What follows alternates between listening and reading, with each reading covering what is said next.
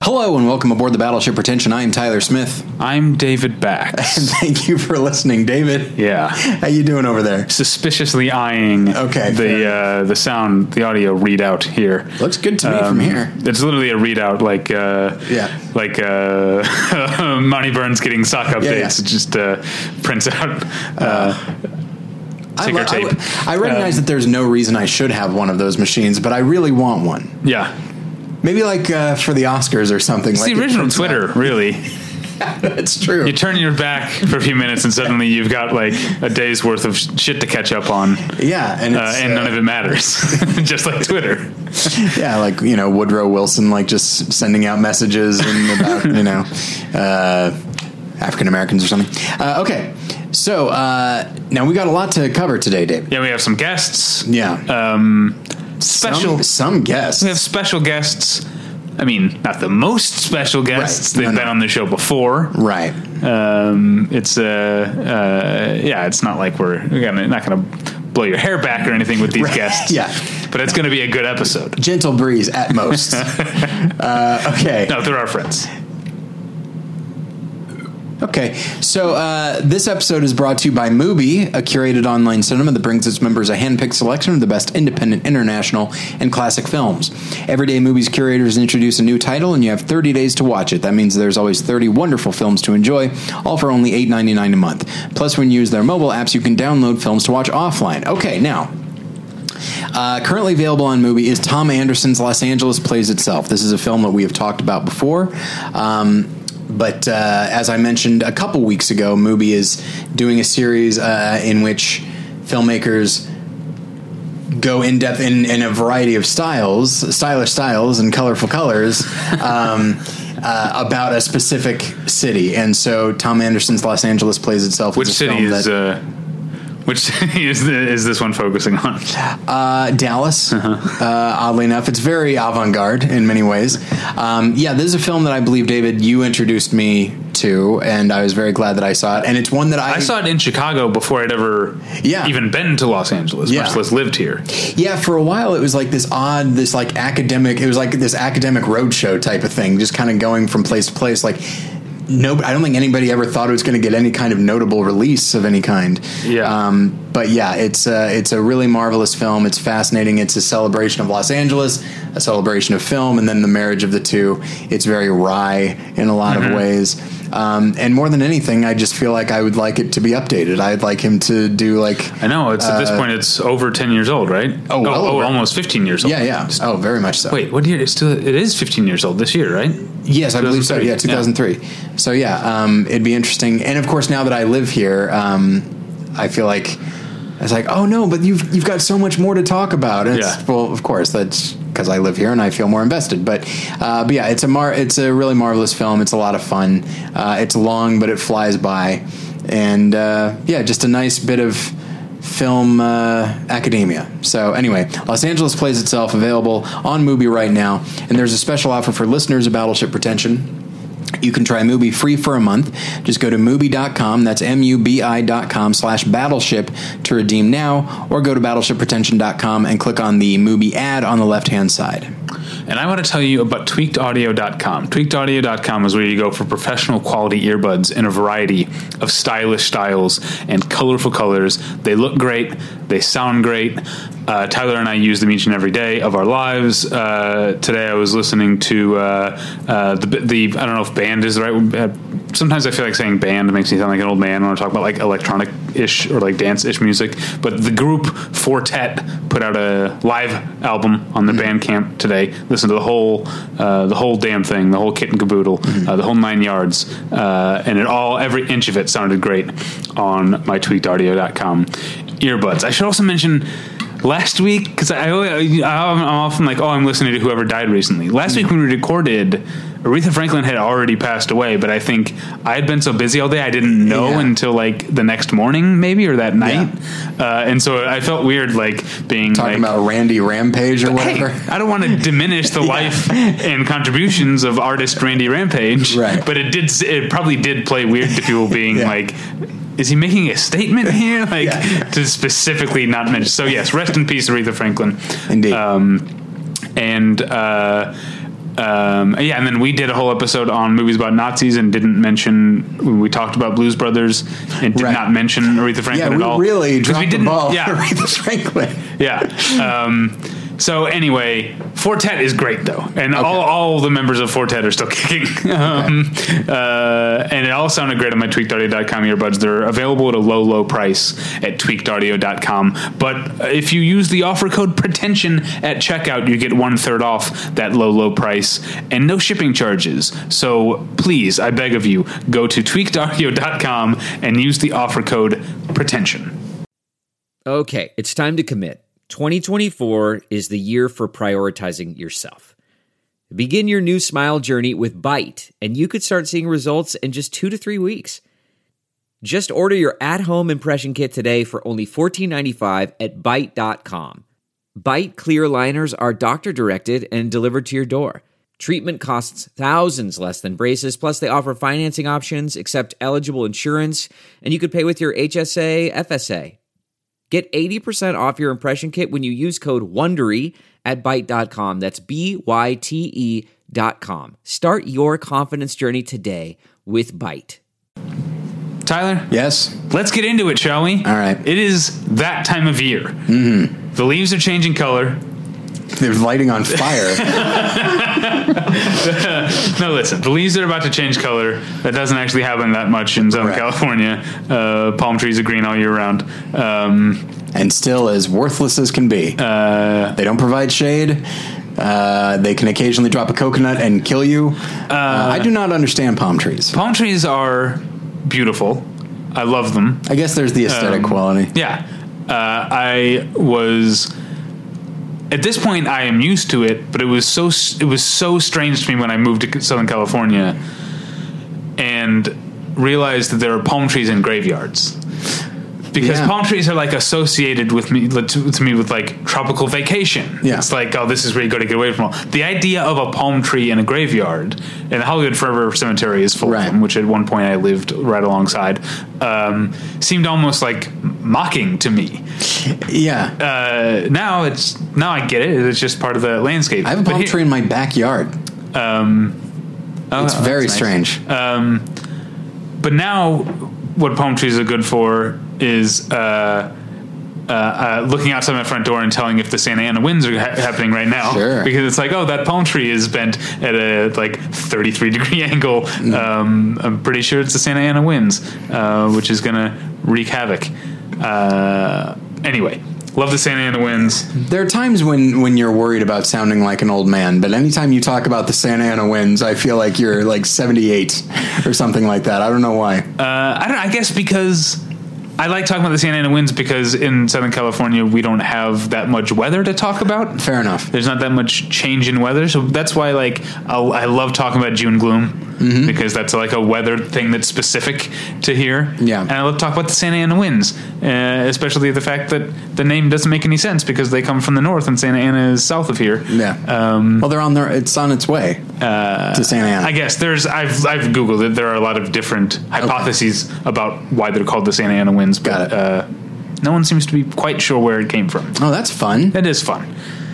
What are we talking about? Okay, so the leaves are changing color. you can buy uh, Reese's pumpkins at Target. Oh, okay. You can get pumpkin spice something probably. I'm sure. Uh, Operation Finale is storming the theaters uh, this weekend. It's fall movie time, or it's about to be Yes.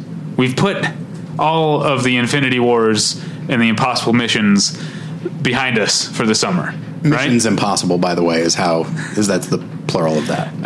Uh, yeah, of course. Uh, and it's fall movie time. So as we did last year, and as I think we will do for the foreseeable future until uh, we quit or die, um, we are having as our guests for the fall movie preview. Uh, we've got um, I guess I'll say him first because he's mentioned in the other intro. We've got Battleship Retention editor at large Scott Nye. Hello. And in order of importance, a film data coordinator at Variety Insight and the wife of Scott Nye, Julie Sesnovich. Hello. Thank you guys for being here. Yeah, great to be Uh, back. and for being quiet for nine minutes. yeah. How much pressure does it put on you when he says, "You will be our guests until we quit or die"? I mean, it just talking about this. pressure to outlive both of you. Yeah. I Yeah. think Obviously. Yeah. I don't think you need to worry about that. I think it's absolutely going to happen. Yeah, actually, I think Battleship Retention with Scott and Julie would be a great follow up once Tyler and I Okay. are both in the ground It'll be in your wills. or Yeah. buried at sea. You Yeah. guys signed my will. Now I need to sign Yeah. yours. Although if I benefit from your will, then I can't sign it. Yeah. Uh, is that true? That's That a is rule. true. Yeah. That's why I had you guys sign it. yeah. um, yeah. yeah. Not that you guys Spoiler alert, you're not in it. Okay. Not that you guys aren't close friends, but sure, Yeah. there are closer people who I would have uh, Yeah. called upon. This is bullshit. I got to Ow. get some of that sweet uh, Rayla tomorrow money. My defunct site Yeah. that I barely manage to keep up every year because I can't figure out how Google works. how the hell do I renew the site every year? But no, you don't need that site. You're It's true. I know You're I- Battleship I Retention obviously now. don't because I don't use it ever. and sometimes Criterion Cast, but mostly Battleship Retention. Uh, in order of importance, Battleship Retention than Criterion. Right. That's the thing is like we created our own thing. We didn't have to piggyback on something that was already successful. Unless Well, you count the Battleship old- Battalion. yeah. all right, so here's what we're gonna do. Well, first off, how are you guys? I mean, I know because we talk all the time because of how good friends we are. You're right. Yeah. Uh, good. We're good. How's married life? Still good. Still hanging right. in there. Okay. Yeah. I was going to say it's going great, but apparently we're just barely hanging in. Well, you know these Hollywood marriages, they don't Yeah. last that That's long. true. Yeah. So at There this is a point, lot of six outside months- pressure. We're you just know? in a whirlwind romance after Yeah. 10 years, you know? Yeah. we just like slipped right into Yeah. marriage. Yeah. Yeah. People Uh, say, give it 20. yeah. Yeah. But really, no. No. Yeah. Yeah. Rush Pete, right ahead. Pete and Ariana. Nothing. Yeah. Scott and Julie, Mm-hmm. hand in hand. Yep. All right. Um, well, now that we're all caught up, Yeah. uh, what we're going to do is the thing we, uh, the tradition uh, we started going way, way back for Yeah. all of our movie previews is to just let Entertainment Weekly do the work for us. Yeah. um, Let and, EW take uh, the wheel. uh, yeah, and just flip through the the Entertainment Weekly, and then inevitably at the end of each month, Julie will have some more we didn't cover. That's what happened last, Yeah. last year. Um, Yes, I have a lot, a lot of the times because believe it or not, like we in our database usually have between 15 and 30 new releases every single week. Uh-huh. So the list I made is actually not comprehensive. That sounds good. Yeah, we don't wanna be there here all were, no, I know, but like there was a lot of uh, low budget horror movies and uh, kind of niche documentaries that, sorry, they didn't make the cut. But it was, you know, I was kind of looking at the things that I was interested in and that I feel would be of general interest. So if I hope, missed your uh, fave, sorry, but. I hope Maria by Callas is on your list, but if it's not, it's on my list. Okay. Because Yeah. that Uh, is a niche documentary that I'm interested in. Yeah, I think between us we'll be covered. Uh, but here's the speaking. So speaking of stuff that we don't that isn't listed in the, when we go through the Entertainment Weekly, I've been an Entertainment Weekly subscriber for 17 years. This year was the first time I noticed that at the end of the fall movie preview, there's a calendar that includes movies that aren't. Just like it, it includes some of the stragglers, I never read the calendar because I got I'd get to the calendar at the end and be like, well, I already read about all these movies, and then I Right. just skip to the TV section where You're whatever's next. lost. Uh, so we might be able to cover a few bases with that, but we'll be going month by month, except in true Entertainment Weekly form. We'll be starting with what they have deemed uh, either the most anticipated uh, movie of the fall or the one that putting on the cover will sell the most issues. Sure. Uh, that is October's A Star Is Born. I was going to say, or the one loosely associated with Time Warner, their parent company. Uh, Oh, right. Yeah, yeah. Corporate Wait, are they synergy. still? Aren't they? Uh, maybe, yeah. Because I feel like they've stopped saying when they review Warner's releases, like some. Well, that doesn't necessarily mean. Yeah, um, but uh, I don't know. At this point, who cares? They're not. Uh, I'm not going to Entertainment Weekly for the most you know uh, objective Sure. journalism. Uh, I'm going for exclusive first looks at A Star Is Born, the directorial debut of Bradley Cooper Which, as you know, from the Midnight Meat Train. is absolutely. Thank you. That's great. And of course, Wet Hot American Summer. Yeah. Um, yeah. So, uh, as you know, David and listeners, I am always very suspicious when an actor decides he wants to direct. Sometimes you get a Clint Eastwood or like a Robert Redford. Um, but usually it's it winds up being just kind of so-so. But when I saw the trailer for this, it looked pretty good. Mm-hmm. And knowing the story of A Star Is Born, I actually feel like there's going to be some good stuff, certainly for him as an actor to play. Uh, and I'm, uh, I'm cautiously optimistic about. Uh, d- is she going by her Stephanie Germanata. Okay, But I know, I alright. think she's credited as Lady Trailers, Gaga. Lady Gaga. Yeah, I don't think Really? she's being credited as Stephanie. I Germanata. thought in the movie that well maybe not. Okay. Okay, All I know is the trailer. Okay. But yeah, and so uh, I'm I'm interested to see how she's going to do in a purely dramatic role. Obviously, she has to sing and all that, but Right. Um, but yeah, I'm I'm Well, this isn't the first time that she's acted. She was on that one episode of The Sopranos. American Horror Story. Uh, American oh, Horror Story. okay Yeah. okay.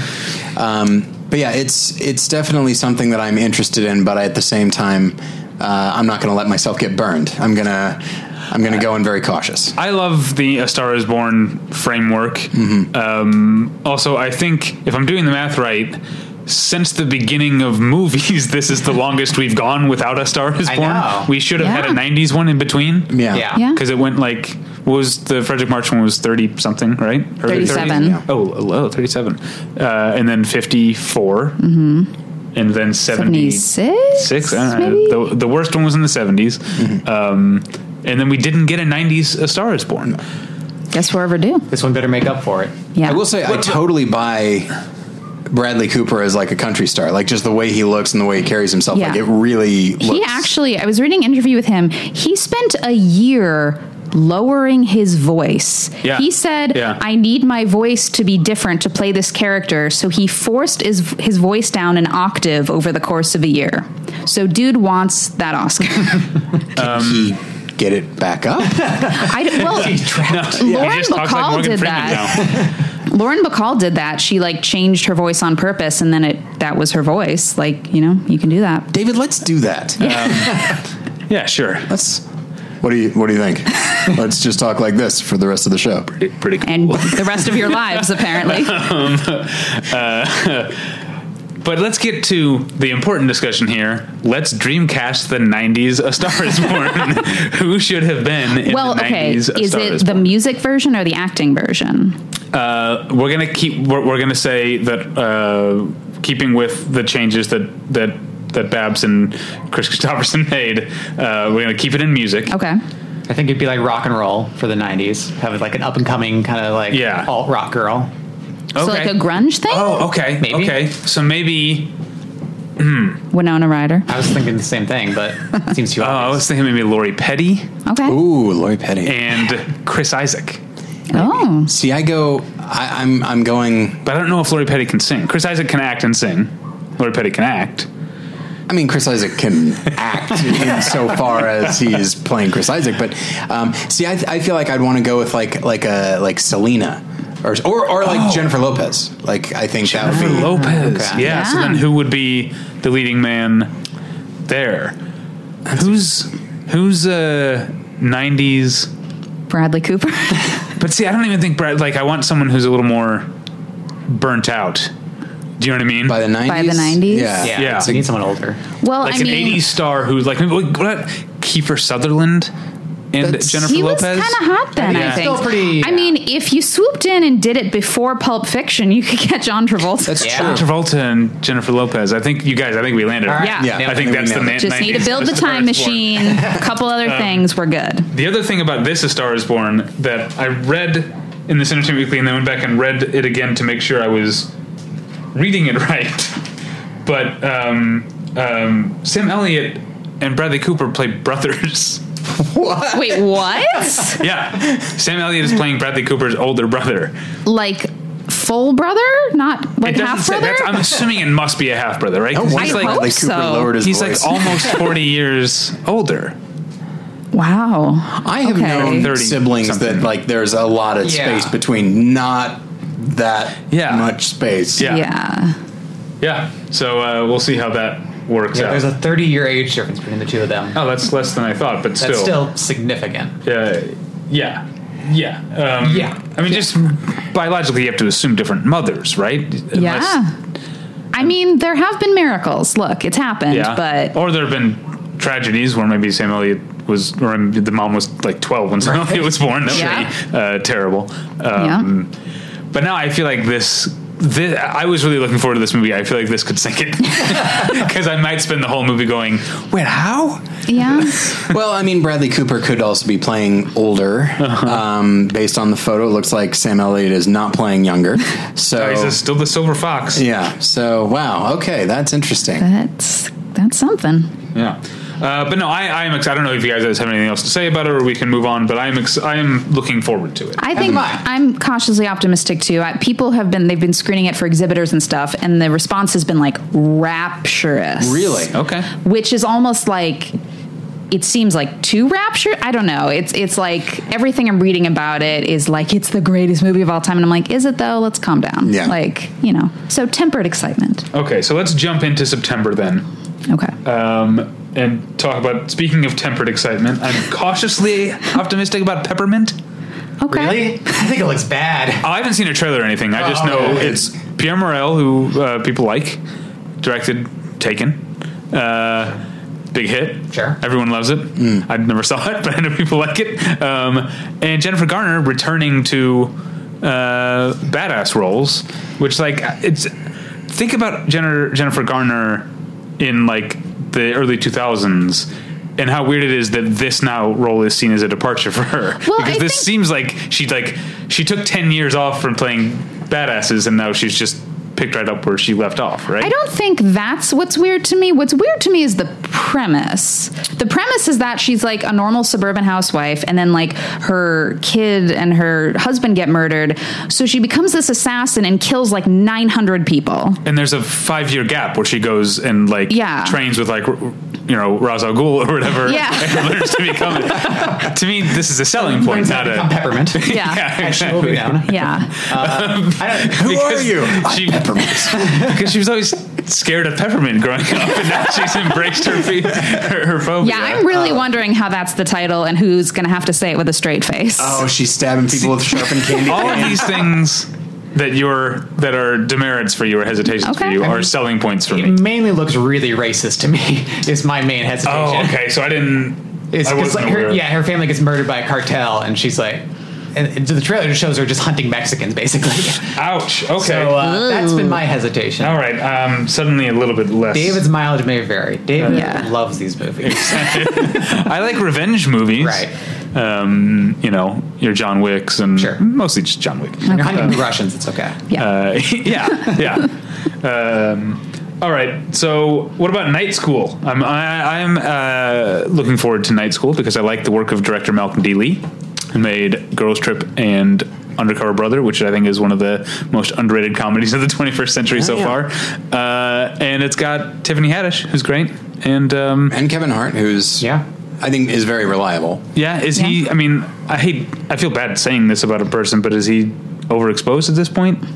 I don't think so. Kevin Hart, like, are, I are mean, we his sick of him movies yet? still make money, so Yeah. Yeah. I don't know. Um, I don't necessarily think so. Um, but I did see a trailer for this, and given everything that it has going for it, like it really wasn't that. Uh, didn't really make that much of an impact on me. It didn't seem that funny to me. Um, it does have six credited screenwriters, including Kevin Hart, uh, but does also have Keith David as Kevin Hart's dad, which is Oh. you know, very promising. Mm. okay, okay. Okay, well, those are scenes that'll at least be good. Yeah.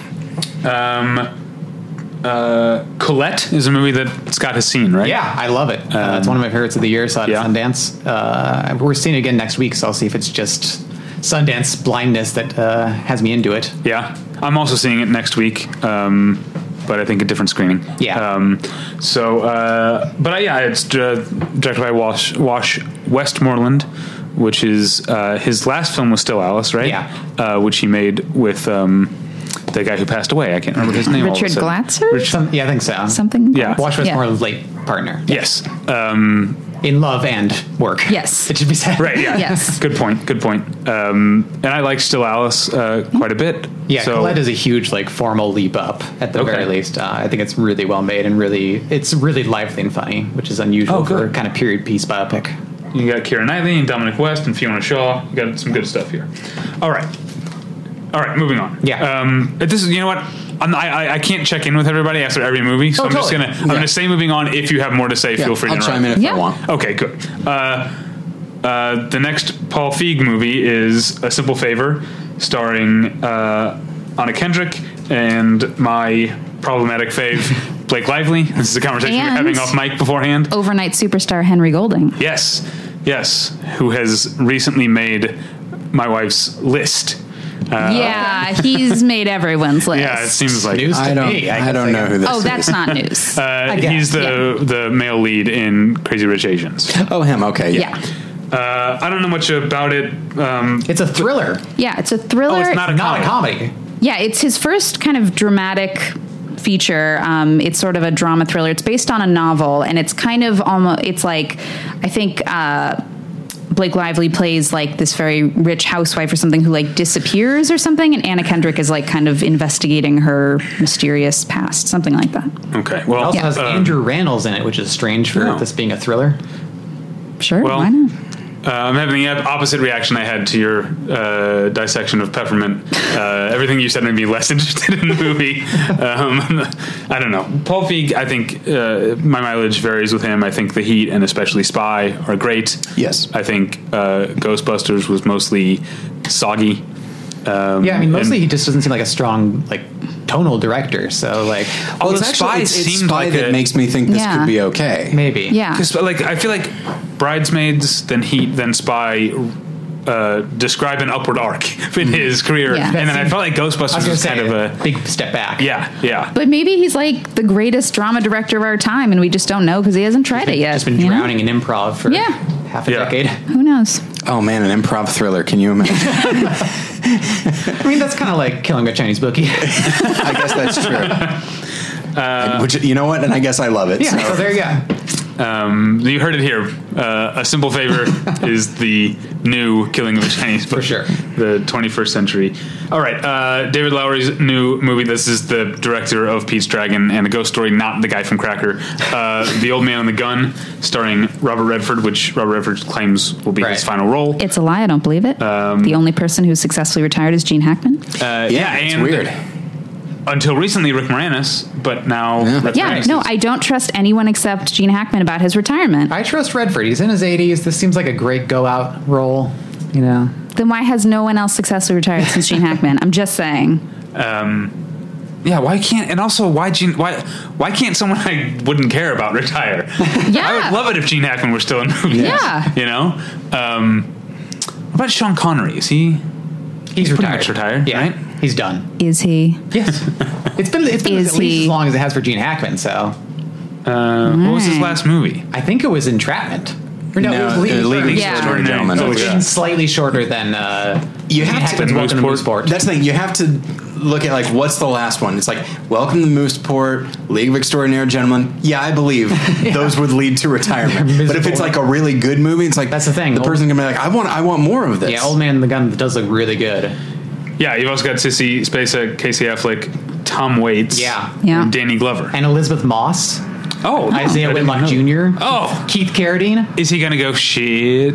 Isaiah Whitlock I mean, Jr. you'd hope so. Yeah. I think I feel like that's just a Spike Lee thing, though. Um, well, no, because he did it in the, Don't wire. Okay. Yeah. Uh, yeah, And it's based on a true story, which is Yes. kind of nuts. And that's why I felt like I talked about this on another podcast that I was on. I feel like Spike Lee has him do it in his movies as a way of reminding people who are Wire fans. Right. He did it in Spike Lee joints first. Now- it was a 25th hour thing first. as as far as long as uh, It was we're before that, actually. It was in uh, She's Gotta Have It.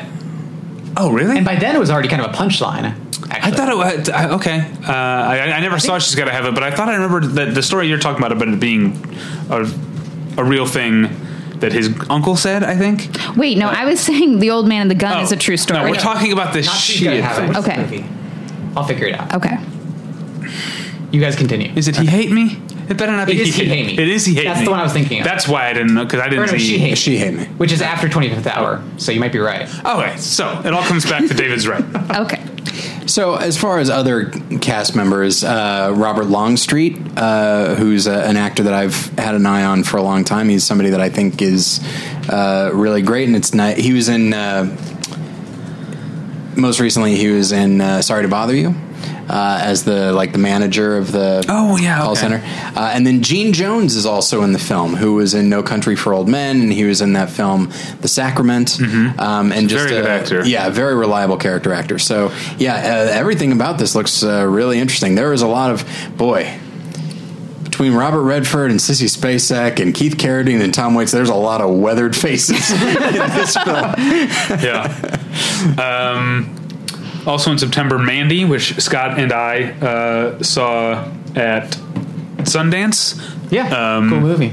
Yeah, yeah, I'm excited for more people to to see it. I know you and I both have our nits to pick. You maybe a little bit more. Yeah, I think we were bothered by the same things. You were just bothered more than I was by it. Yeah, and I um, think, but I think by now they've successfully sold both ends of it. That I feel like people are going and prepared. Like I didn't really know what the deal was. I expected more Panos Cosmatos silliness after uh, Beyond the Black Rainbow. Yeah, but I, I actually read a review that someone said like the opposite of what we feel. Someone was like, "You have to get through the first hour." yeah, I which can is see if you're coming from a certain vantage point. if you're looking for uh, the Just the super long chainsaw part. yeah the revenge killing thing, Yeah. people thing, but the first half is really where it's at for Yeah. me. I'm really excited for it. Yeah. Uh, oh God, I don't. All right, the Nun, the next movie in the controverse. Um, okay. It's uh, you know what, as far as extended universes go, this is the only one aside Sure. from Marvel that has like done it in a way that people are excited about. People seem Yeah. to just be kind of you know weathering the DC storm, but I don't think anybody's happy about it. But like the Conjureverse seems to be doing Storm pretty is well. Marvel, though. I hate you so much. Actually, oh, Disney has purchased Fox now, right? Like, is that It's not quite closed. They Okay. keep doing this weird dance. I think Okay. it's going to take a lot longer. okay? Anyway, uh, yeah, the Nun. I will say it's got Tayusa Formiga in it, uh, which is usually a selling point for me. I've been uh, always been a fan of her. Um, I don't think she's playing a character that is any relation to Vera Formiga's character from the controverse, um, especially since this is a prequel. Right. takes place in the 1950s. Okay. All right.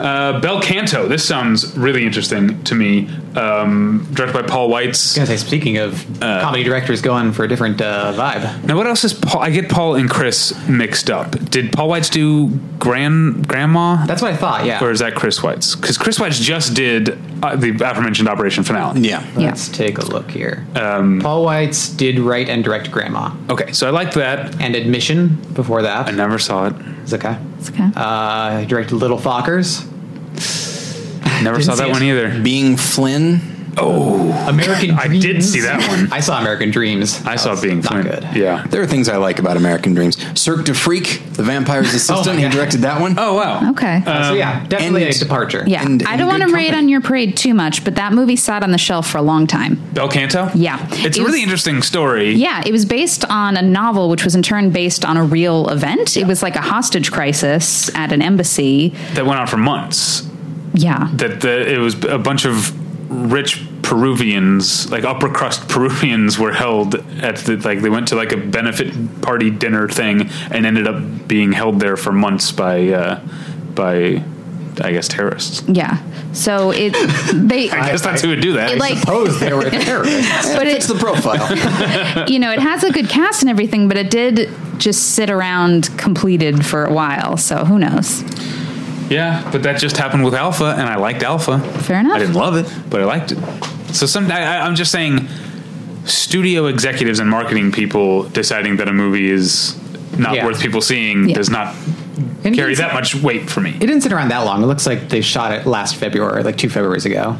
Okay. So it's only a year and a half. Okay. Okay, that's longer. Than that. So that's uh, Okay. um, all right. Smallfoot. I don't know. Yeah. Okay. Yeah. Life itself is uh, a movie from Dan Fogelman. Who, This uh, is us, the movie.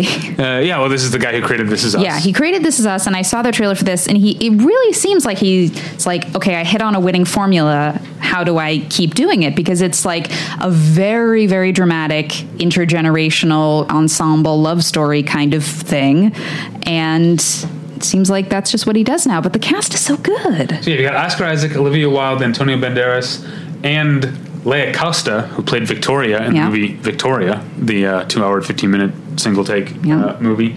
Um, and she was also in another movie I saw at Sundance this year called Piercing.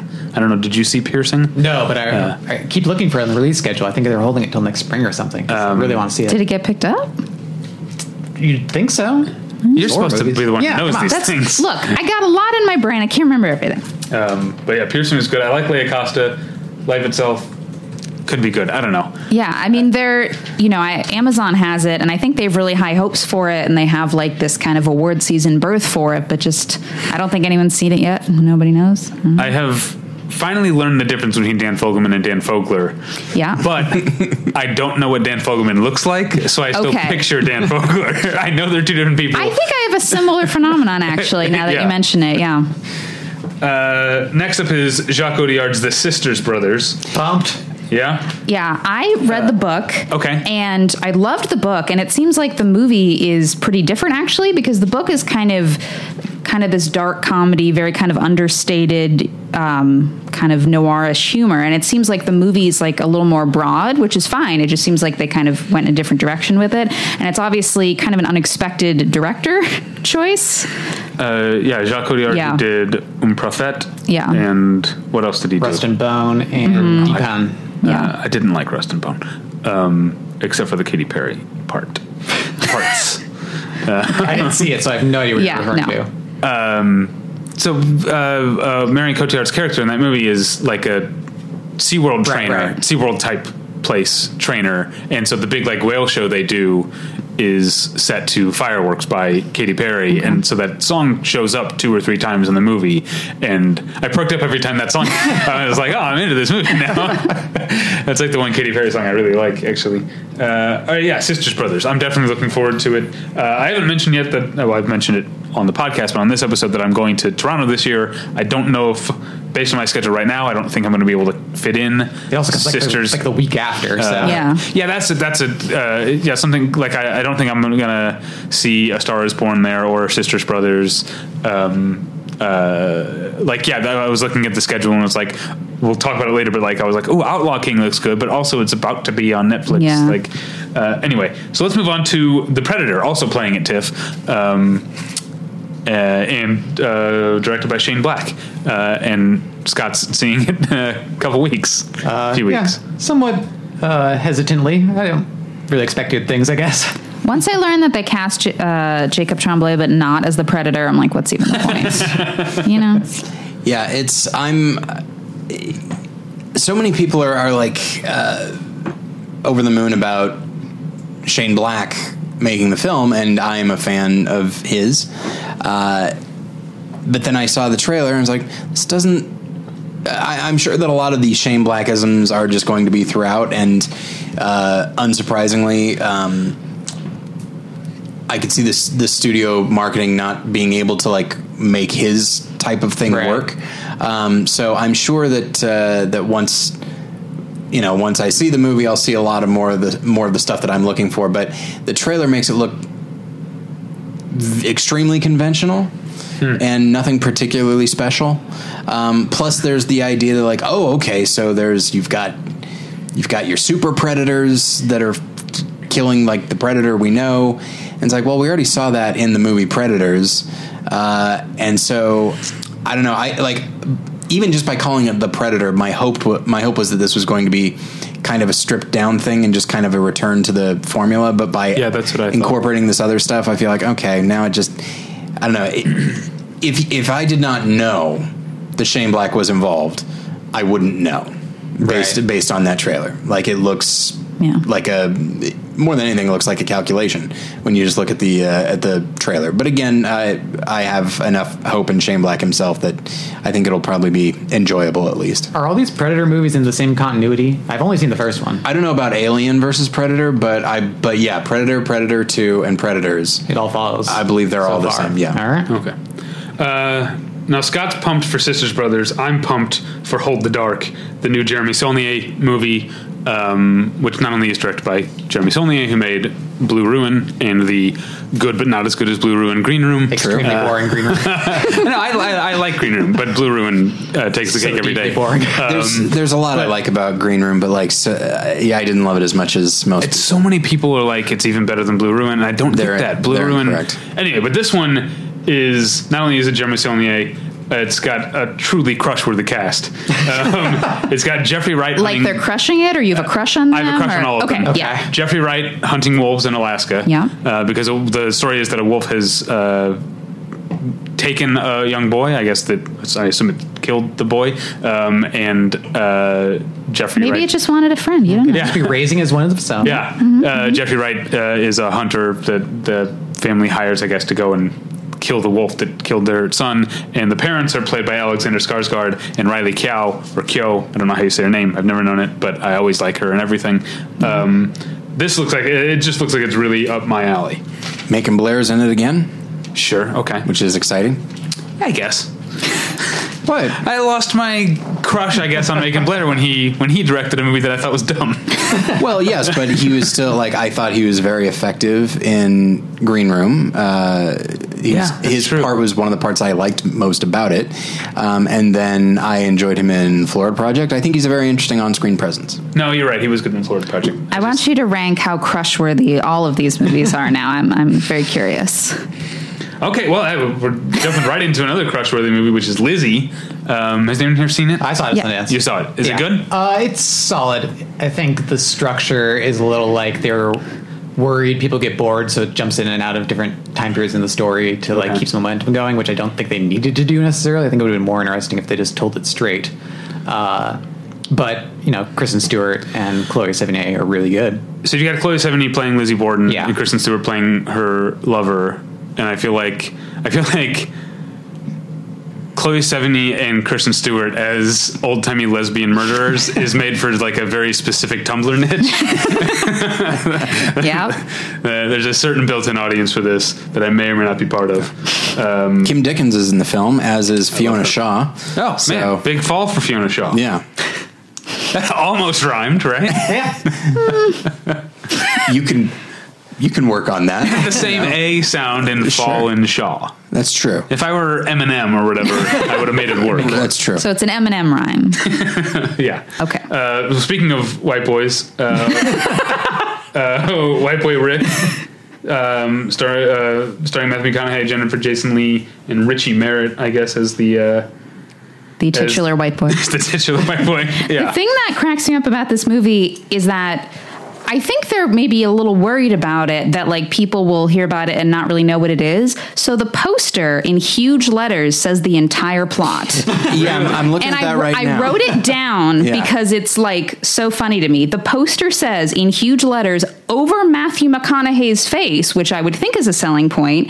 In 1980s Detroit, Ricky Wersch Jr. was a street hustler, FBI informant, and drug kingpin, all before he turned 18. And again, these are big letters. Yeah, this is like when I was in college and I had I had the train spotting poster that had the entire Yep. opening there Yeah. like on my wall. It looks like one of those. Yeah.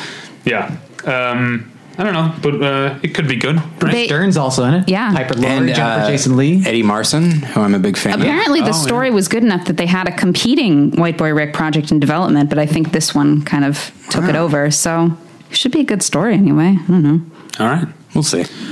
Uh, Quincy is a documentary about Quincy Jones, uh, which sounds good, except it's co-directed by his daughter, which to me is How many a of these warning movies sign. Can we possibly stand?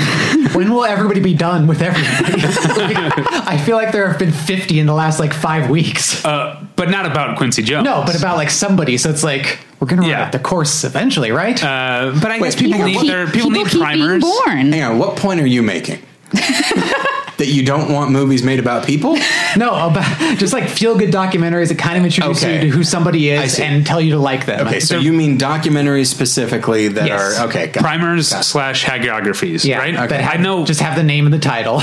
okay, yeah, I'm generally. Uh, I've talked for years on the podcast about when I see a movie about a band that I like, my. My, my sort of way of judging it is like, is this better than spending two hours listening to the band? Oh, Yeah. No, it's not. Um, and uh, I, I, d- I dare- and so those worries are increased exponentially by the fact that uh, his own daughter uh, is Yeah. one of the co-directors. Um, so It could be super unflattering. That'd be neat. yeah, it would be. that she just hates him.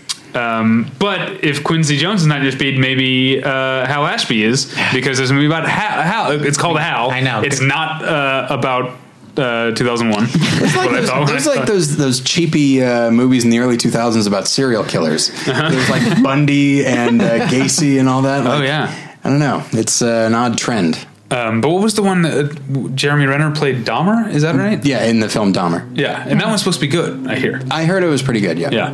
Anyway, but yeah, when we worked at video stores, there were there was one of those every week. Yeah. It seemed like. Uh, all right.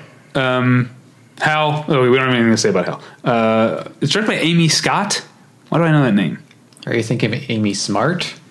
No. I'm Adam not. Scott? Uh, oh well, uh, I'm not It's- going to spend any more time on it. Okay. Um, also in September, I think we're alone now. I saw it at Sundance. Was not uh, very impressed. I think I was impressed with that. Uh, the it's it's the it's directed by cinematographer Reed Morano, who also has directed a number of *Handmaid's Tale* episodes. I think this is her feature debut. Yeah, and given that combination, people I were thought- shocked that it had no plot but just pretty pictures. I thought yeah, uh, Meadowland was her feature debut. Oh, maybe Yeah, you're right. you're Yeah. correct. That is her. I never saw that one. Um, so it's it's a feature, feature debut that I've seen. Okay. it's her debut of David's making debut. movies that Yeah. David has seen. Okay. So looking at IMDb, there is no reason you should know the name Amy Scott. Okay, I feel like there's a documentarian whose name starts with Amy um, that I'm forgetting the name of. Then, uh, yeah, I think We're Alone Now is definitely yeah pretty to look at, and also uh, was mixed in Dolby Atmos, and I saw it in Sundance at i i at Sundance in Dolby Atmos, which I only bring up to bring up one of the crazy things about the Sundance Film Festival is that there is a high school auditorium in the United States that is fully outfitted with Dolby Atmos In Utah. uh, yeah, that, Yeah. that that cracks me up. Um, uh, oh, I'm very excited about the Land of Steady Habits. That's the Yeah. new Nicole Center movie. Her first, Oh, all right. her first Yeah. since Enough Said, which was Tyler's favorite film of 2013. At the time, it has And- since changed. Uh, oh, what is it now? Uh, inside Lewin Davis. Okay. Um, I still love Enough Said. Uh, Tyler hates it now. Yeah. um, Enough Said is a movie that gets quoted fairly. There's a quote from Enough Said that has worked its way into me and my wife's uh, general uh, uh, repertoire. Which is what? Um, oh, it's ideal. if you, if you remember the scene. yeah. Um, yeah. what's the what's the I can't remember the name of the. uh, like the plant, The or herb. the, herb. Yeah, yeah. And she's I like, "Is remember. that too much?" No, it's ideal. so we say that all the time. And then the follow up when she's talking to Tony Collette, she's like, "What is this?" And Tony Collette is like, in her Australian accent, uh, "I think it's a herb." And she's like, "A what?" She's like, "A herb." How long have you known me? I don't know what you're saying half the time. and there's just such a perfect Julia Louis Dreyfus line. Too. Oh, and uh, Jen, uh, when we were, when we watched enough, said uh, every once in a while something will hit Jen's ear a certain way, and she will start laughing and not stop. And then I'll and then she'll she'll like start to okay okay I'm good and then I'll just rewind it back to that moment and sure enough there we go uh, and so with enough said it was when Julia Louis Dreyfus first finds out that that uh, James Gandolfini and, and Catherine Keener are uh, uh, exes, and it it smash cuts to her talking to Tony Collette over Skype, and she just starts with saying. Uh, are you hearing this? I am not shitting you. you know, it's a perfectly, it's, you know, nothing Yeah. particularly amazing about the line, but it's just that way that she says it, and Jen could not stop laughing. and so it's a thing I'll say from time to time, and she'll just start laughing again, and it's It's delightful. good to have those in your arsenal. I would say the fact that there are so many memorable quotes from memorable parts of Enough Said from different actors is a credit to Nicole Hollis Center, the Oh, writer yes. and director. The other one that I love that I won't go all the way with because I don't want to do an accent which could sound mocking, but when. Uh, uh, is it Tony Collette's character's like maid goes off on the family? Yeah. and she's like talking about all this like disgusting things they do, and she goes, "You're flossing your teeth and you're leaving it." like that's this gesture of like someone just like dismissively tossing uh, uh, floss on the ground. Uh, I, I, love it. could be wrong here, but I think is so Land of Steady Habits. Ben Mendelsohn is the lead, and I think is this her first movie with a male lead? I haven't seen Lovely and Amazing or Friends with Money. but I don't think they have. Uh, E I've seen no Lovely and leads. Amazing. Yeah. They don't. It's not. Yeah. Uh, and I haven't seen Friends with Money. Yeah. But the whole premise is it's three ladies, right? Yeah, I don't know. Or four maybe All right, there Is you it? go. it- okay. I never between saw it. three and four. Yeah. but that's you know one kind of of an them doesn't have money. interesting change of Yeah, pace. sure. It's also it's a Netflix movie, which apparently Netflix is amping up their theatrical releases this year for their awards movies. I think they're getting the message that.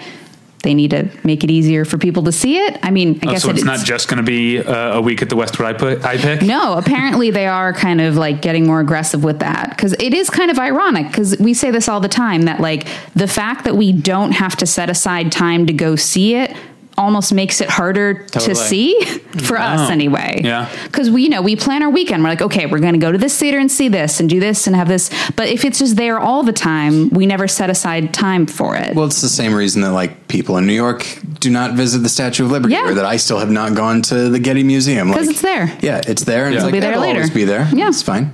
Yeah. Oh, yeah. What's okay? Let's go around. You said Getty Museum. What's the Los Angeles thing you've never done in the time you've lived here? And I'm going to say one that I think Scott, you might not want to be friends with me anymore Oh, fuck because I yeah. know you're a fan.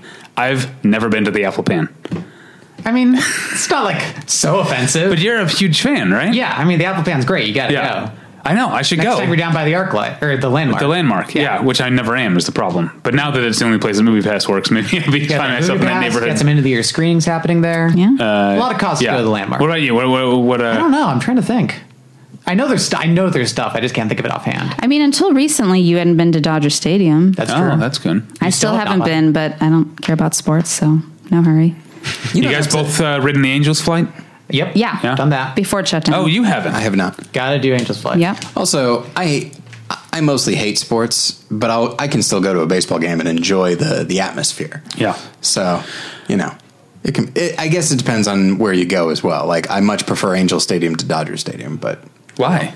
Uh, I'm not really sure. Um, I think it's just uh, laid out better as far as like uh, food and seating and shade Yeah. uh, and that sort of thing. So Yeah, Dodger Stadium has all the history, you know, uh, forcibly removing poor people from Yeah. their homes in order to Yeah. go to the stadium. and yeah, you don't have to worry about that shit with Anaheim. Okay, uh, MDMA is a movie about a um, uh, Stanford student, except they think they changed it to it's not Stanford, uh, who um, put herself through school by selling ecstasy in the eighties. Uh, do you know about this movie? No, I was going to say, I think I maybe have it as something that they changed the title, but now that description oh. doesn't sound familiar. Or Uh, do you have it as either Angie X or Cardinal X? No. So you don't have MDMA on there at all. No, I'm sorry. Weird. I failed you. I can leave if you People want. have already Agree to disagree. People have already seen it. I already know people who have seen. it. Okay. I'm not. This I is not a believe you big- that it exists. It's not. I guess I just depend on you to know everything. That's That's a lot of pressure. I have a lot still to go, so I think I'll pull my weight. Don't worry. okay. The house with the clock in its walls. I don't know much about this. It's Eli Roth for kids. Yeah, and it's got Jack Black and Kate Blanchett and Colleen Camp and Kyle McLaughlin. So And they're, they're I'm all on board. they're like all wizards or something, Yeah. right? I was uh, recently looking at. I think NPR posted uh, like the 50 scariest novels. Okay. And it had a subsection of like for younger audiences, and this novel was in there, and uh, said that it uh, that there was some Ray Bradbury in there as far as like tone, and so that uh, got me interested again. the poster makes it look very Lemony Snicket. I'll say that. yeah, and some goosebumps in there, not Yeah. just Yeah. because of Jack Black, but yeah. I've decided we need to pick up the pace because I just looked at how long know. we're going. Yeah. Uh, all right. If you're if you're going through withdrawals after Quincy and Hal, you've got Love Love Gilda uh, about Gilda Radner. Um, then you've got That one I might be interested in simply because, like, with music, you can always. well Hal is Uh, a that- documentary right, right. a, uh, a- a Um, director. Yeah. but like, Gilda Radner is to me someone who I wouldn't be surprised if there are people that that have absolutely no idea who she is or what role that she she played in like American comedy, and Hmm. that she was able to like as as much as you know front of the show Lorraine Newman and then Jane Curtin like as big of a, of a role as they played on that show like Gilda Radner was like up there with like Jim uh, John Belushi as far as like the face of the show, and so uh, a documentary a documentary that can help people like remember her and her impact is something that I'm excited about. But at the same time, i- like everything else, I'm sure it's not going to show like a dark underbelly. It's just going to celebrate, and I can ex- I can be excited about that, but also be just like, yeah, it sounds like a, a B or B minus, and probably nothing more. And But you could just go watch the old Yeah. uh, Saturday Night Lives and That's stuff. Um, this one sounds like a total wank off, but it could also be uh, a delight, which is a movie called Tea with the Dames, which is literally Yep. just Judy Dench, Maggie Smith, Eileen Atkins, and Joan Plowright sitting around and talking for an hour and a half. like as themselves, Yeah, yeah, it's, a documentary. That's well, uh, uh, you were. I forget who you were quoting, but uh, Gene Siskel used to say that like, is the movie I'm watching as interesting as watching the act the same actors have coffee and. this they my guess is they were working on a movie and like this isn't that interesting. You know what would be more interesting? Because yeah. that sounds fun. All right. Uh, All About Nina is a movie with Mary Elizabeth Winstead. Yay. Plays a stand up comic. Yeah, the, boy. the list of movies about stand up comedy that aren't cringe inducing is what? Obvious Child, end of list. Is that it? Um, I, honestly, I, it's a it's a, think it turn, lends- it's a literally a turnoff for me. I think it lends itself more to TV than movies, honestly. Yeah. What's it called again? uh, All About Nina. You've got Hellfest, which is a roller coaster horror movie. Monsters and Men is a movie that I saw at Sundance. That's um, not bad. Very. Uh, very timely um, and uh, and and woke. It sort of um looks into the aftermath of a, uh police the police shooting an unarmed man in a in a, a New York neighborhood uh, through three separate short stories about people who live in that neighborhood uh, also has John David Washington in a small role, so that is probably going to help them. Uh, he's not one of the three, but um, David, look, see here's the here's the poster for All About Nina. Doesn't that look like just it captures a, the stand up comedian's life perfectly? sure, being you got being that stared at blazing by Common? spotlight. Yeah. but yeah, usually when you're doing stand-up comedy, Common is staring directly at you. from the side, no less. Yeah. Yeah. Uh, all right, let's move on to October, unless uh, you want to wrap I- up September. Yes, I Oh, have yeah, a- I forgot to go through a mine. signature uh, Julie Lightning round here. Okay, so September 5th is Bisbee 17, which was a documentary I think you Great. saw. at Great. Sundance. Yes, Great. yes, it's my second favorite documentary of the year. There you Right on. go. Um, September 7th is the one I thought you were maybe talking about earlier. It's a movie called All Right Now. Um, Colby Smulders plays a burnt out rock star who goes to college. Hmm. And I've seen three different Colby Smulders indie movies of varying quality, but she's always really good in them. So I think, in the parlance of the youth, I may be a Stan. Yeah, as No, a- you stan her. I don't think you are a stan. David would know this better. Uh, I think it works both ways. Oh, okay. You can Yeah. it could be a noun or a verb. Okay. But I've been a Kobe Smulders stand for years because I was a How I Met Your Mother uh, acolyte. There you go. She was the best part. Um, if you're not burnt out on documentaries about people, um, there's one called Kusama Infinity, which is about the artist Yayoi Kusama, who made the infinity rooms at the Broad Museum. So if you can't get into those, you can maybe watch this documentary. Um, there's a sequel to Unbroken, believe it or not. Right. Yes. That is produced by Pureflix. It has none of the same cast. It focuses on his later life, and Billy Graham's grandson plays no him. Finn Whitrock? Sorry, I know it's hard. Yeah. here's here's the thing about that. Um, Yeah. Um, is that to me, and not just as a Christian, but I think as a as a film fan. One of the things that bummed me it bummed me out about uh, Angelina Jolie's Unbroken is where it stopped. Yeah, Right. for sure. Because his story after, like his story is not over. Yeah. Uh, he he carries a lot of the the war with him, and so when I and I remember being bummed when her Unbroken came out because I thought like, well, look, she's got the rights to the book. Yeah. This is the movie she chose to make. She's probably not going to make a follow up, so we'll never get that part of it. And so when when Pureflix came out with announced they were doing this, I thought like, oh, what a shame. Because Mm. on one hand, I want to see that part of the story told, but I want it. I mean, it his story is quite harrowing when he gets when he gets back. Yeah. Think of everything before. It's more harrowing when Yeah. he gets back uh, and falls into alcoholism and abuse and that sort of thing. Uh, and I and I have no doubt that that Pureflix is just going to completely soft pedal it, Yeah. and that's. I think that's probably worse than not telling the story at all. I don't know. I'm not Yeah. sure exactly, but anyway, Yeah. Um, there's also on September 14th, uh, The Children Act, um, which is an adaptation of a book I loved by Ian McEwan. It's about a family judge in London who decides, you know, like um, custody cases and child welfare cases. There's a f- religious family who's denying their son a blood transfusion, and the son also does not want the blood transfusion because of their religion, and she has to decide whether to force him to get it. Um, the lead is played by Emma Thompson, Hmm. and the second I heard that she was playing it, I was like, oh, I hadn't thought about it, but yes, that is correct. That is the correct casting choice. And her husband is Stanley Tucci. So, And it's Also- directed by the guy who made notes on like Scandal. oh, I like, Mm-hmm. Yeah. I Yeah. like that. also, movie a if you lot. have DirecTV, I think you can already watch it, right? Or is it AT&T? really? It's it's It's one of those yeah, weird it's, 824 yeah. it's it's yeah, it's coming out on a cable service w- weeks before, if not already, Yeah. uh, before its uh, its theatrical release. Well, You then are there you correct. go. Um, there's also a documentary called American Chaos, which is Tyler saw it. which I saw. Oh, there you go. Um, there's a lot of these documentaries coming out that's like about how we live now and the election and the administration. And I'm kind of like, we're still living it. Don't you want to see how it ends before you make? I'm just we might like, not get a chance. well, fair enough. And I think that's actually one of the things that I like about American Chaos is that Okay. it takes it takes some of the things that he, as a documentarian, has sort of, for lack of a better term, learned, and he says like this is something we can apply, Okay. not for the future, but like right now in the midst of elections and also in the midst of actually relating to one another. And it's it's a a, a much better documentary than I was expecting. Okay, fair enough. Um, there's also Where Hands Touch, um, the new movie from Ama Asante, who did United Kingdom and Bell. Um, it's, believe it or not, about a biracial girl in World War II Germany who befriends a member of the Hitler Youth. Terrific. I love so Belle. there you go. Um, there's also Assassination Nation on September 21st, which was a big deal at Sundance. I don't know if either of you saw it Um, I did not. No. but it's very violent and crazy apparently um, september 21st is white rabbit which some one of you saw at sundance I, I would. I uh, I came. I came inches from seeing it, but I didn't see it at Okay. Sundance. fair enough um, also fahrenheit 11.9 in september um, which is a right. new michael moore movie Yeah. so that's another That's clever. yep Um, tyler gets it yeah.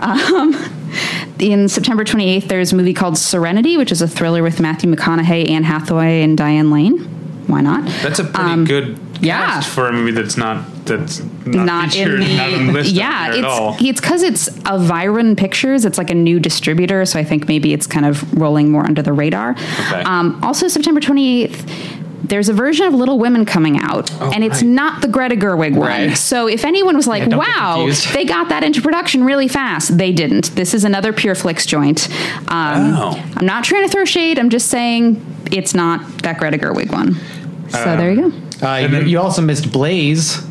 oh, yeah. e- Ethan Hawke's Blaze, right. which we're all super excited for. I s- recently saw the trailer. I think it, was, it looks amazing. It's got uh, L.A. Shawkat in it, whom I know David also is quite fond of, as am I. Yes.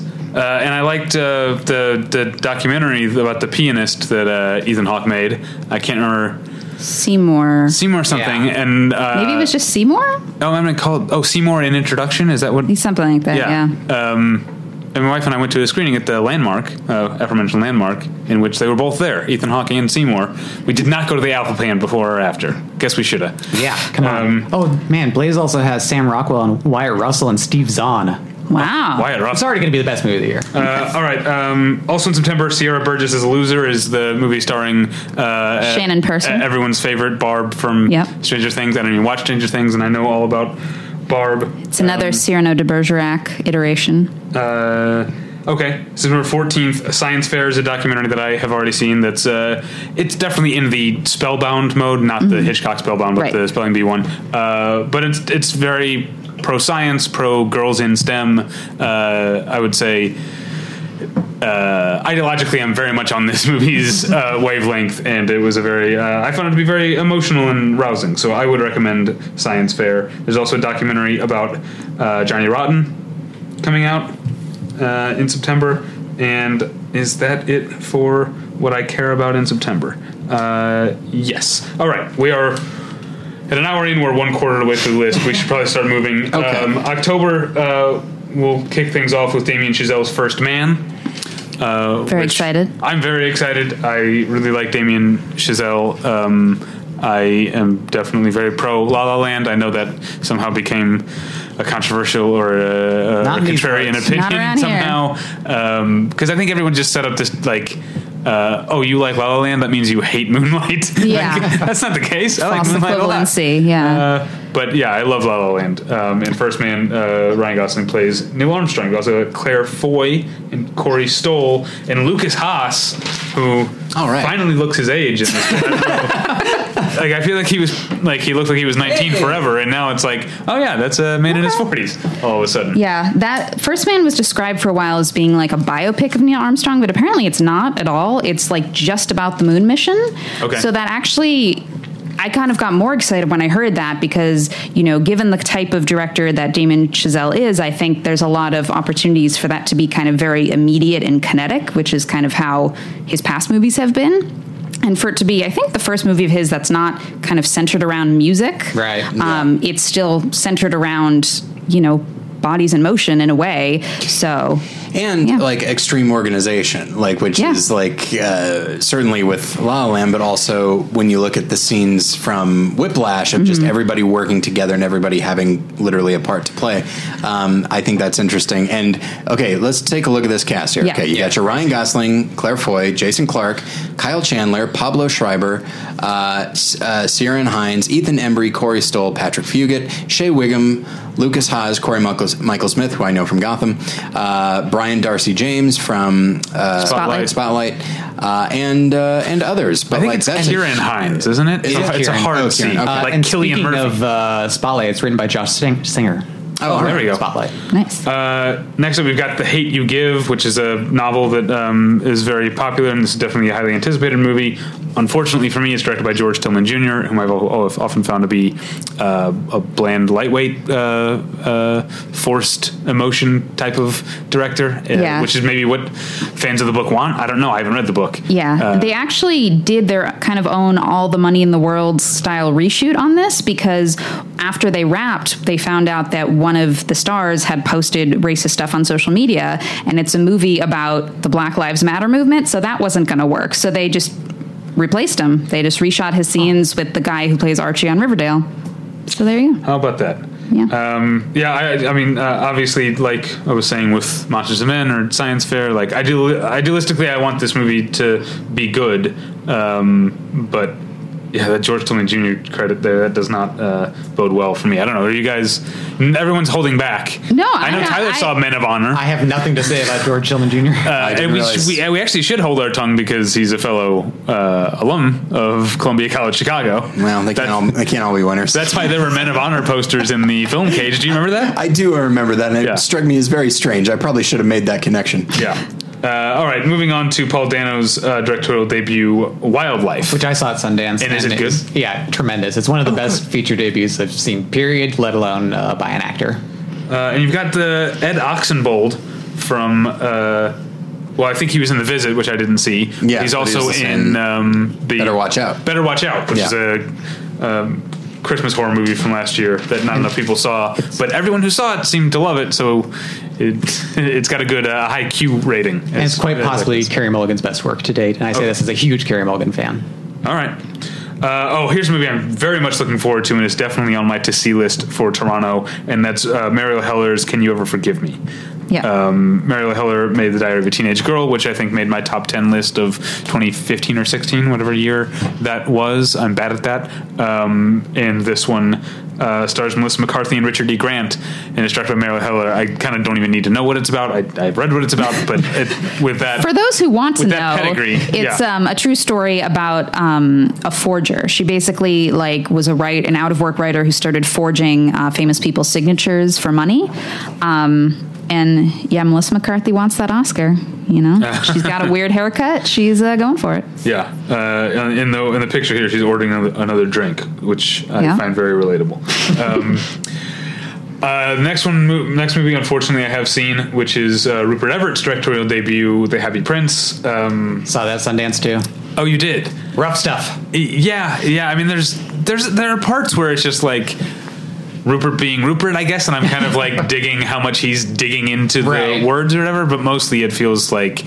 Uh, and I talked about it actually just this week on the movie journal, so listeners who listen to that know. But it feels like it's both aggrandizing of Oscar Wilde and very much self-aggrandizing of Rupert Everett. Um, It feels like what I think of often is like an entourage movie where like you can see them making it on entourage kind of thing. oh, right, Of like it's a pure vanity project. Yeah, yeah, that's what it is. But you Yeah. got Tom Wilkinson as a priest, so there's something good out of it. Um, uh, David Gordon Green's Halloween, uh, not on my to see list at TIFF. Yeah. Uh, Very on the fence about this. I'm not on the fence. I'm not planning on seeing it. Like ever. Uh, I mean, maybe someday. I don't know. I, I think. I mean, this is the thing that I feel about any franchise. The deeper you get into it, it's the law of diminishing returns that I Yeah. know doesn't always hold true. But I think I go in with that. So, and I don't even go in because I'm probably not going to go in.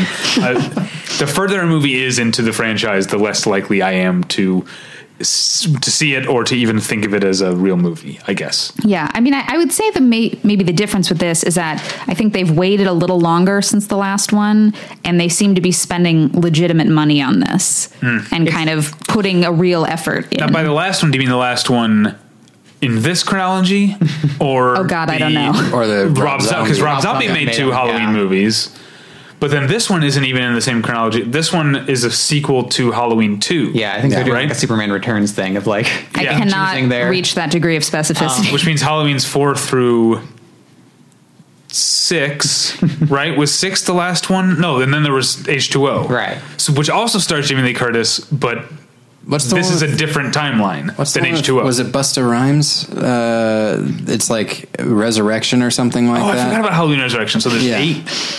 Yeah. and that was after H2O.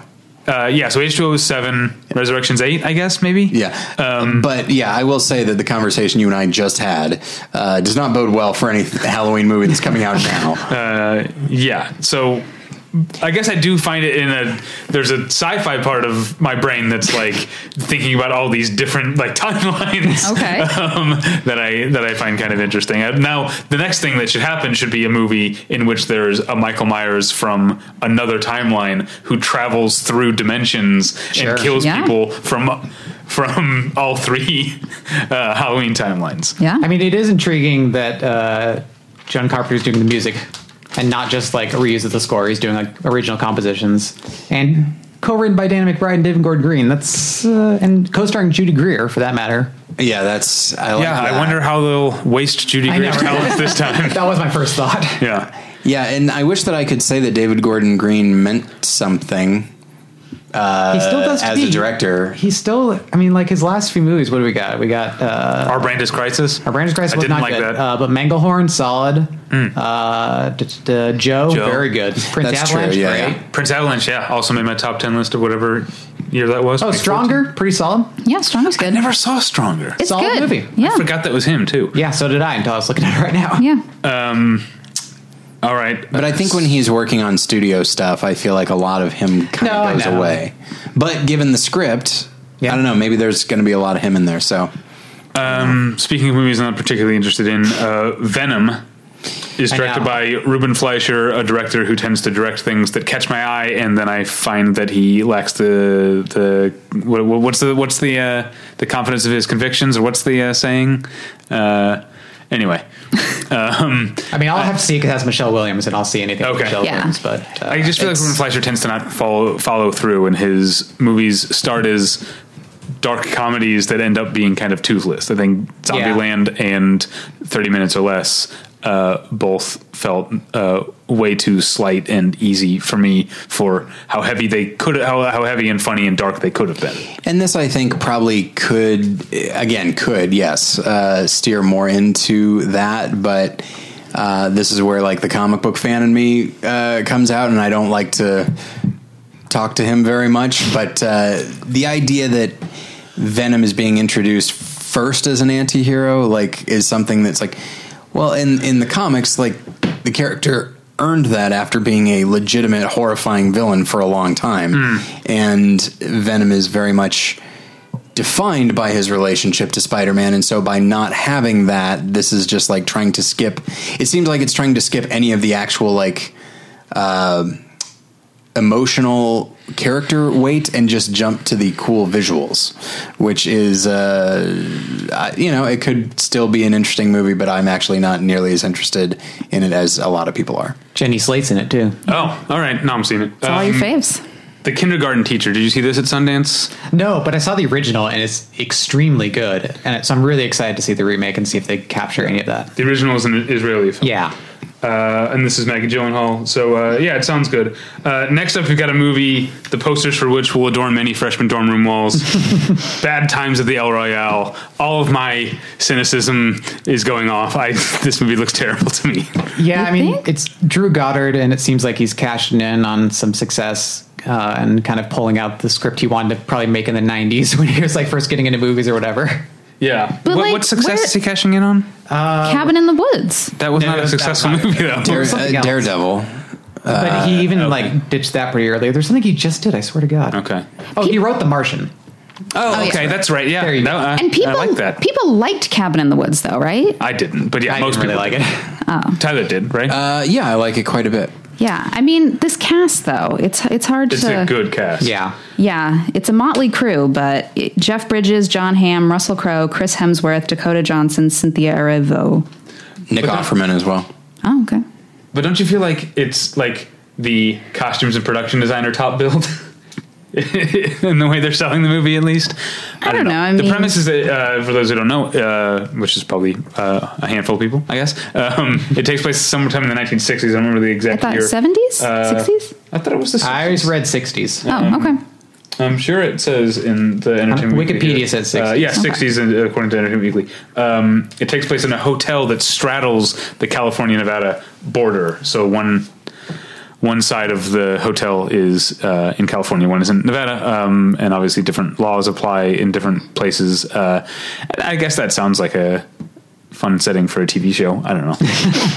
uh, I don't know. But, so when the uh, TV adaptation comes around, you might watch that. yeah. So much of it looks like that movie Identity to me. um, but yeah, it's. I feel like it could be a lot of fun, or it could be just kind of whatever. Who cares? Yeah. All right, um, "Beautiful Boy," starring Timothy Chalamet and Steve Carell. My uh, Steve Carell hatred is uh, on fire with every time I see this trailer. Um, but uh, it is directed by the guy who did the Broken Circle Breakdown, which I really liked. I really liked that too. I can't wait to never watch it again. I know. um, but uh, yeah, that is a really good movie. Oh, so I'll probably still see it. Yeah, I mean, Sorry, you I- mentioned Broken Circle Breakdown, so I just kind of had to like sit for a second. No, I 'cause hear it's ya. Literally one of the saddest movies I've ever seen in Yeah. my entire life, uh, but full of beautiful music and Yeah, I uh, listen to the soundtrack all the time. yeah. I, I know you hate Steve Carell. I don't. I think he's a good actor. You liked him in Cafe Society, so I don't want to hear it. He's good when the sillier and more ridiculous he has to be, the better he is. And here he looks so earnest. But he's not silly in that movie. He's pretty He's silly. pathetic, that helps. but that's different. That's More he's not like pathetic- Michael okay, Scott. The more pathetic and silly he has to be. Okay, well, I don't know that he's not that here. Just when he, there's that part in that trailer, where he's like, "My son's somewhere out there, and I don't know where he is." I'm just like, that's a perfect impression. Of Steve Yeah, that Carell sounds like Steve in- Carell to me. in the Beautiful Boy trailer. I will say Maura Tierney is in it, and I'm a big fan Um, Oh, of me hers. too. Uh, as is uh, Amy Ryan. So All right. And Timothy Chalamet. Yeah. Yeah. All right. Um, I'm sure Tyler's very excited about another, uh, yet another actor's directorial debut. That seems to be. I know there's always a lot of. This seems to be a lot this season, though. Uh, Cuba Gooding Jr. making his directorial Mm. Whoa, didn't debut. expect that. in a movie called. Oh, I like the name of this movie. Bayou Caviar. I like the name. I feel like that's an, that's an evocative name. and just right? because Is I've it like seen gator this, eggs? What is because it? I've seen this written out, and it might not be clear from how was you gonna said say, it. yeah. B a y o u, not like an offer to purchase someone caviar. I assume it's like done on purpose that there's supposed to be kind of a double on top. Okay. Of and there's a there's a you know question mark in there. Bio caviar. okay. Um, And then we've got a documentary about Buster Keaton called The Great Buster. nice. uh, coming out October 5th. Uh, this is a Netflix movie, but I did see it at Sundance and I loved it. Uh, Tamara Jenkins' Private Life, um, which is a movie in which Paul Giamatti and Catherine Hahn play a couple trying to conceive, uh, and they enlist the help of their non biological niece as a surrogate, I guess.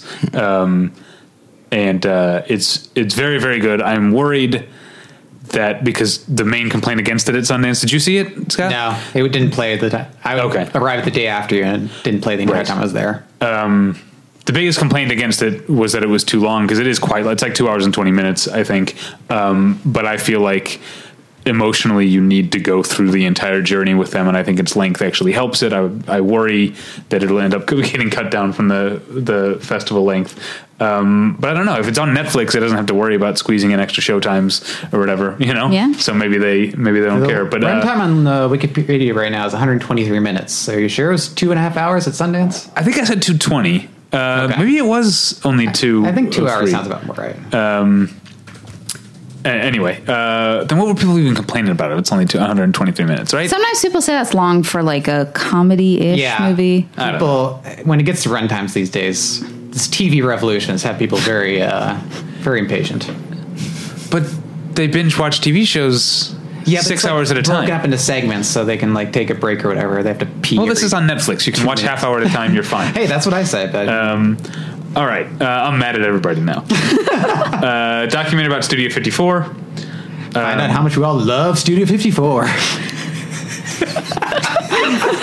Is it really going to be any better than just spending two hours at Studio 54? that's the question you have to ask going into the movie. uh, October 12th, a movie called Apostle, um, not a remake of the Robert, Robert Duvall uh, movie. Um, It's a reboot. It's been long enough. It's a gritty reboot. right. Yeah. Yeah. oh, Dan Stevens attempts to save his kidnapped sister from a religious cult. Uh, In the early but- 1900s. in the early 1900s, led by Michael Sheen. yeah. Nice. That sounds very cool, And it's actually. directed by Gareth Gareth Evans, who Oh. did The Raid. okay, All right. This has moved way out my We're all on reservation board list. now. Uh, yeah. It's on Netflix, Oh, guess what? Another directorial debut from an actor. I- Ike Barinholtz uh, is directing his first movie called The Oath. Um, Oh yeah, I saw a Sounds trailer. intriguing. It does Okay. sound intriguing. It's playing LA Film Fest this year. I might, uh, if I, I might try to get to get so I to think that. Ike Barinholtz is really underrated. He's been, you know, he was on the Mindy Project for a long time. He's popped up in movies. He was great in Blockers. He's Yeah. like really funny. He shows Yeah. up and is very funny. He's actually But written everyone- a lot of movies. oh, I didn't know that. um, Yeah, he's written a lot of movies. He's written, I think, for TV. Um, yeah, it's kind of a bonkers premise. It's something like in a not too distant future, like everyone in America has to take some kind of loyalty oath or something, and it's Yeah. about like surviving Thanksgiving during that time, something like that. And it has Tiffany Haddish too. Jimmy has John Cho, Billy Magnuson, and Yeah. Carrie Brownstein. Yeah, Yeah. Great cast. Nora Nora Dunn is in it as well. Yeah. Oh, Yeah, so it's uh, it's a good cast. I saw the trailer and it did look. Uh, I believe you used the word bonkers. I, I Yeah. understand that, and yeah, I'm I'm intrigued. But I, he's someone whose comedic instincts I think I trust. Yeah, I'm on board. basically. Oh, okay. Uh, Galveston. Uh, ben Foster plays a hitman.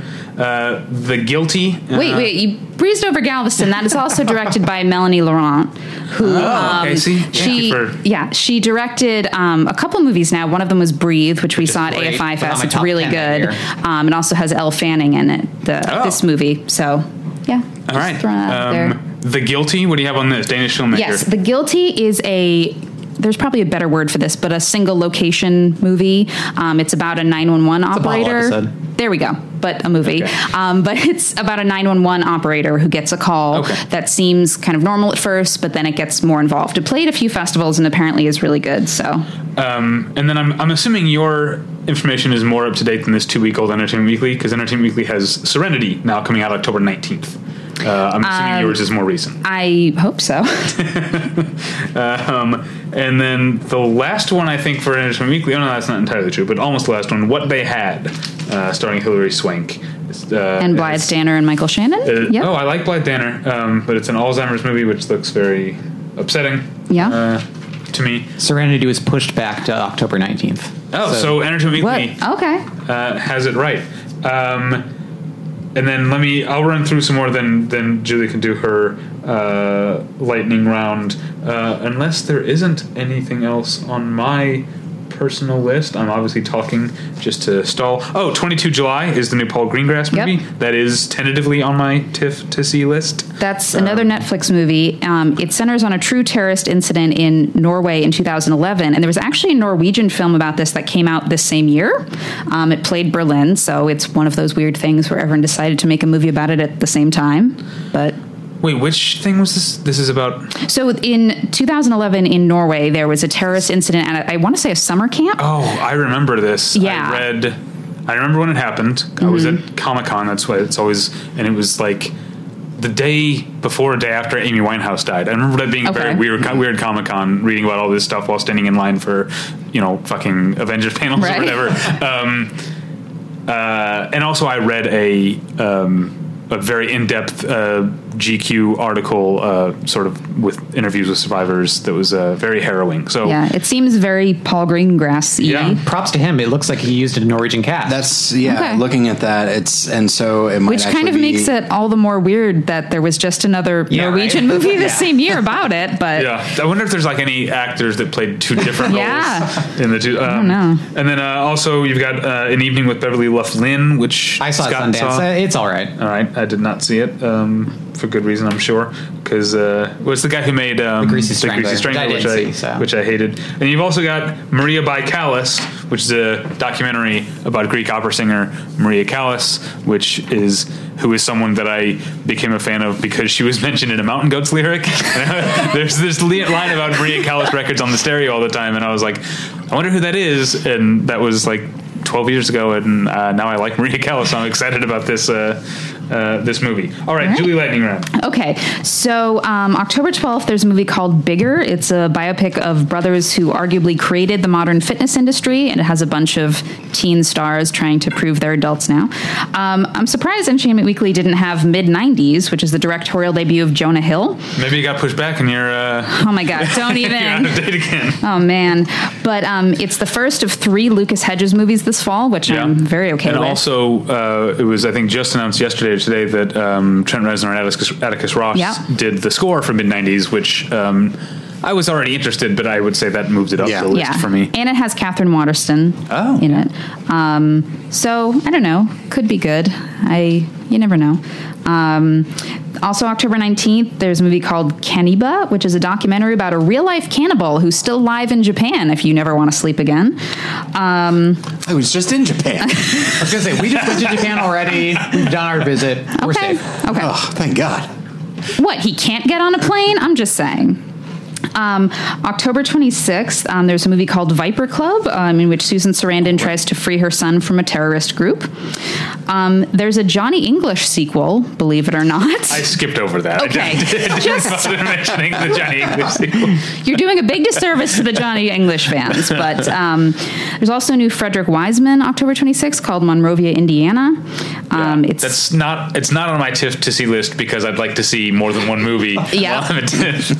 fair enough. Um, there's also Burning, the new Lee Chang Dong movie, Ah, Oh, which super played pumped for this. festivals. I have this as November though. really? I mean, I mean, you're honestly- out of whack. Oh man, it's. I think it's a thing where like this time of year, things move around a Yeah. lot. They move in one direction, they move back, Yeah. and it's like can be hard to tell.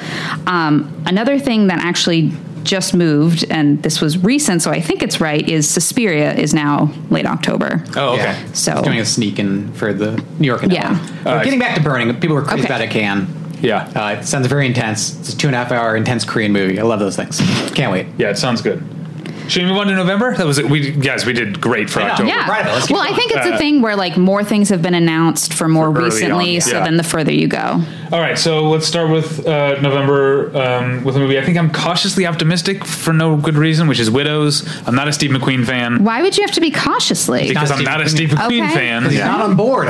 but like the story sounds cool and the fact that it's not like a it's not like a dark comedy it's basically widows of professional thieves decide to carry out their Yeah. husband's last job which sounds like a comedy like a dark comedy but apparently it's not It's very not. It was um, adapted from a 1983 miniseries, and the screenplay's by uh, Gillian Flynn. Gillian Flynn.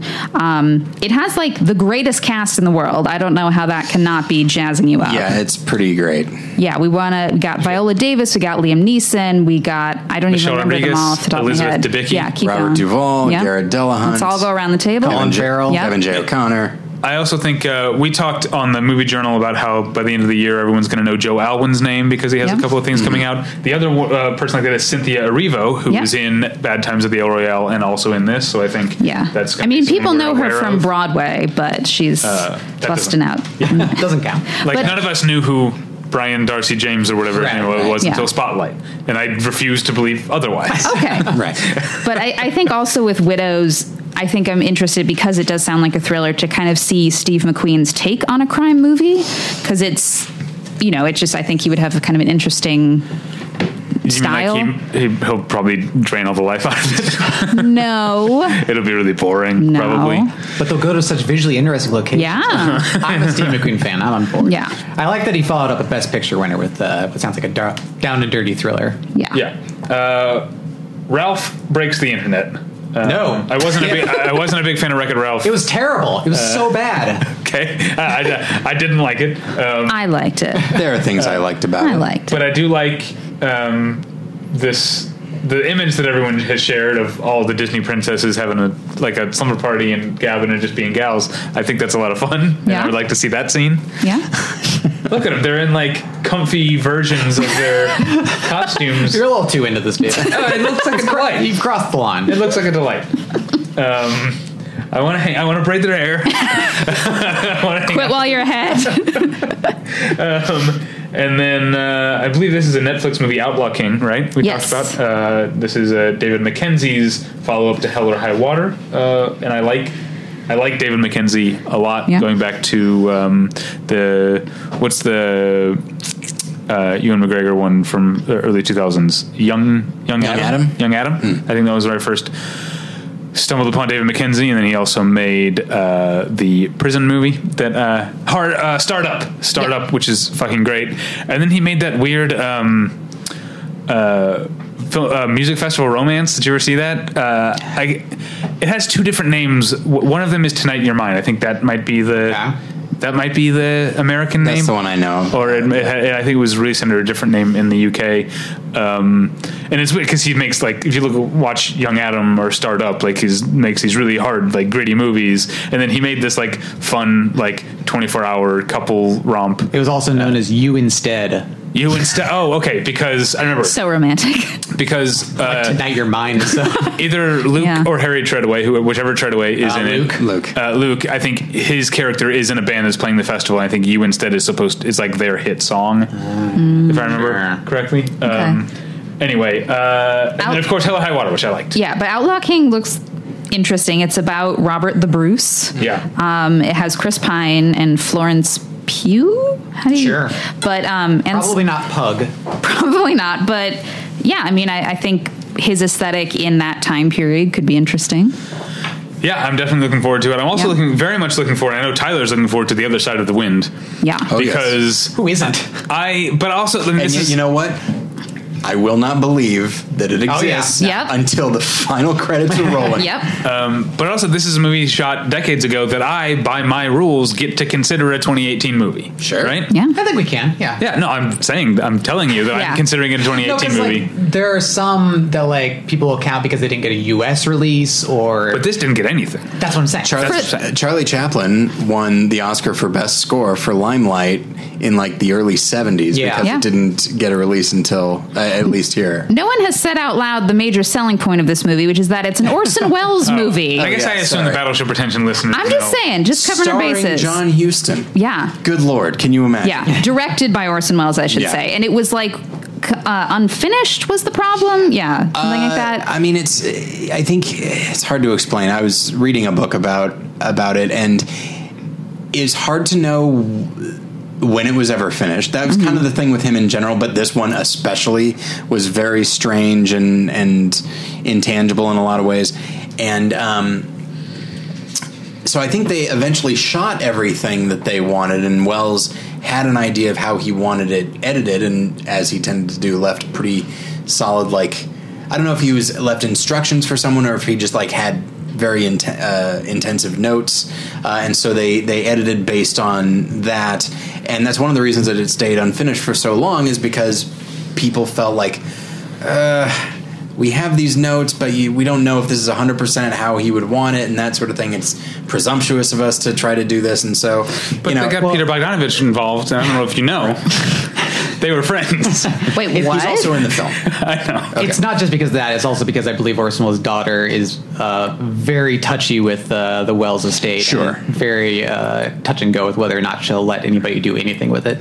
Um, and I should say, on the same day, Hotshot documentarian Morgan Neville uh, is releasing a documentary about the making Mm-hmm. of The Other Side of Yeah. the Wind called They'll Love Me When I'm Dead. and both of those come on Netflix the same day, Yeah, I think I said same That's day. kinda- I didn't say Netflix, though. Yeah. Yeah, that's what I should have said. so you can do your own double feature. But are they doing a theatrical release for which? for The Other Side of the Wind? Um, I, bel- I think so. Okay, yeah, good. And I know they made a 35 millimeter print, so I really hope that plays in LA. yeah. Uh, maybe the hopefully the new Bev will be it will be up and running by then. Won't be up and running by then. When's it supposed to? open? December. December. Well, they Mm. can show it late. Yeah, I'm sure Yeah. they still will. All right, The Nutcracker and the Four Realms. uh, kind of intrigued. I saw the trailer. Suitably batty. Here's the oh, thing it's I Lasse Hell- Hellstrom. No, that's Yeah. not. that's- and Yeah. and Joe Johnston because Joe Johnston did so many reshoots that they broke DGA protocol and are crediting them both. Hmm. Okay. Um, the thing I can't get past is that in the trailer, Kira Knightley is doing a really weird Yeah. baby voice. Yeah. Weird. It's it looks like a a delightfully off kilter film. Yeah, I mean, it has like Helen Mirren too, and like I think Misty Copeland, the Yeah. ballerina's in it. and apparently co-written by Tom McCarthy. Yeah. What? Sure, why That's not? a name that shows up I know, in the in all weirdest kinds places. of stuff. Yeah. Um, what did he? There was just he something. co-wrote something recently that uh, I was. it was well, like Christopher a Robin- Disney movie, right? Christopher Yeah. Robin. Christopher That's Robin. It was right. him and Alex Ross Perry. Yeah. Yeah. Um, but the uh, so the entertainment weekly here thing um, uh, credited to uh, writer Maureen Lee Lanker uh, is about the production design of the Nutcracker and the Four Realms, and apparently for the like town square where everything's made of candy, they actually made everything out of candy. Wow. So That's pretty cool. Yeah.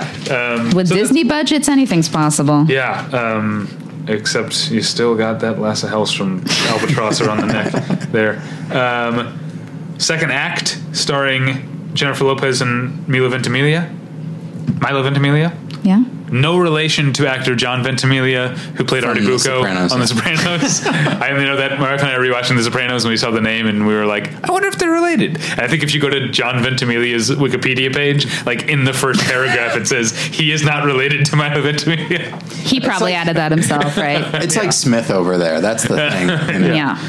Uh, what do you have on second act? I don't know. I like I like these two. Um, Yeah, it's basically I think it's a thing where, you know, she works at like a big box store and then she gets some younger person who tells her she can like lie on her Facebook and that like leads her to have a corporate job and she has to adjust to corporate life even though she has no experience in that regard.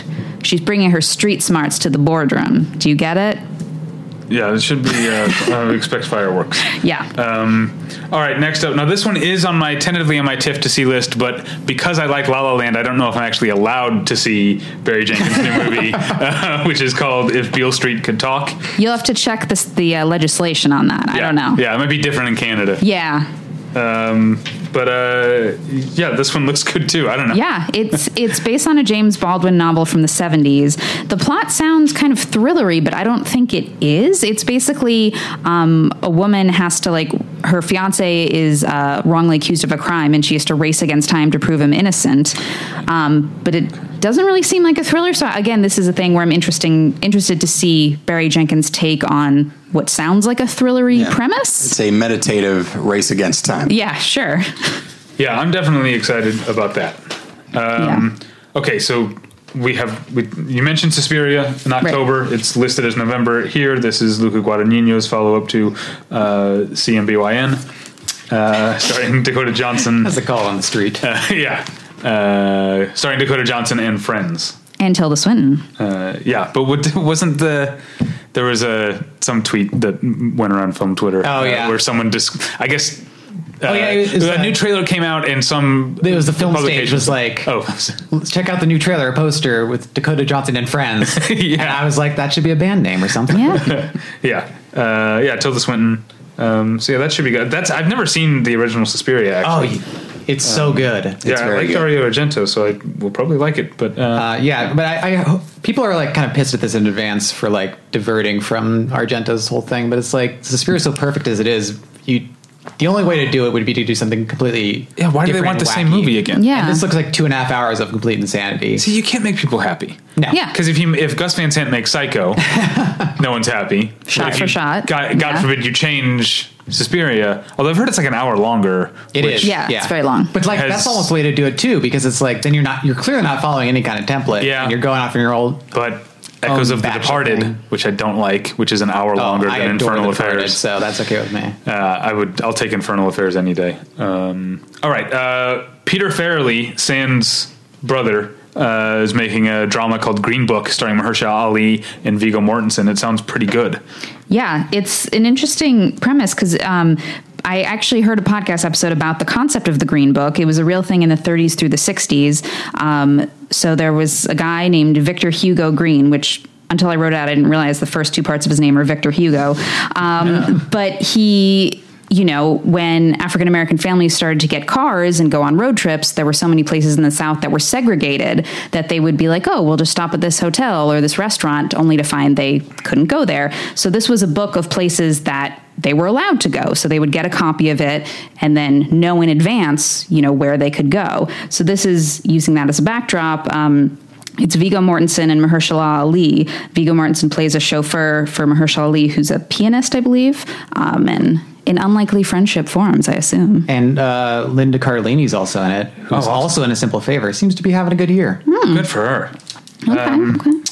Next up is Jason Reitman's second film of 2018, The Front Runner, starring Hugh Jackman as Gary Hart, also starring Vera Farmiga and of course J.K. Simmons.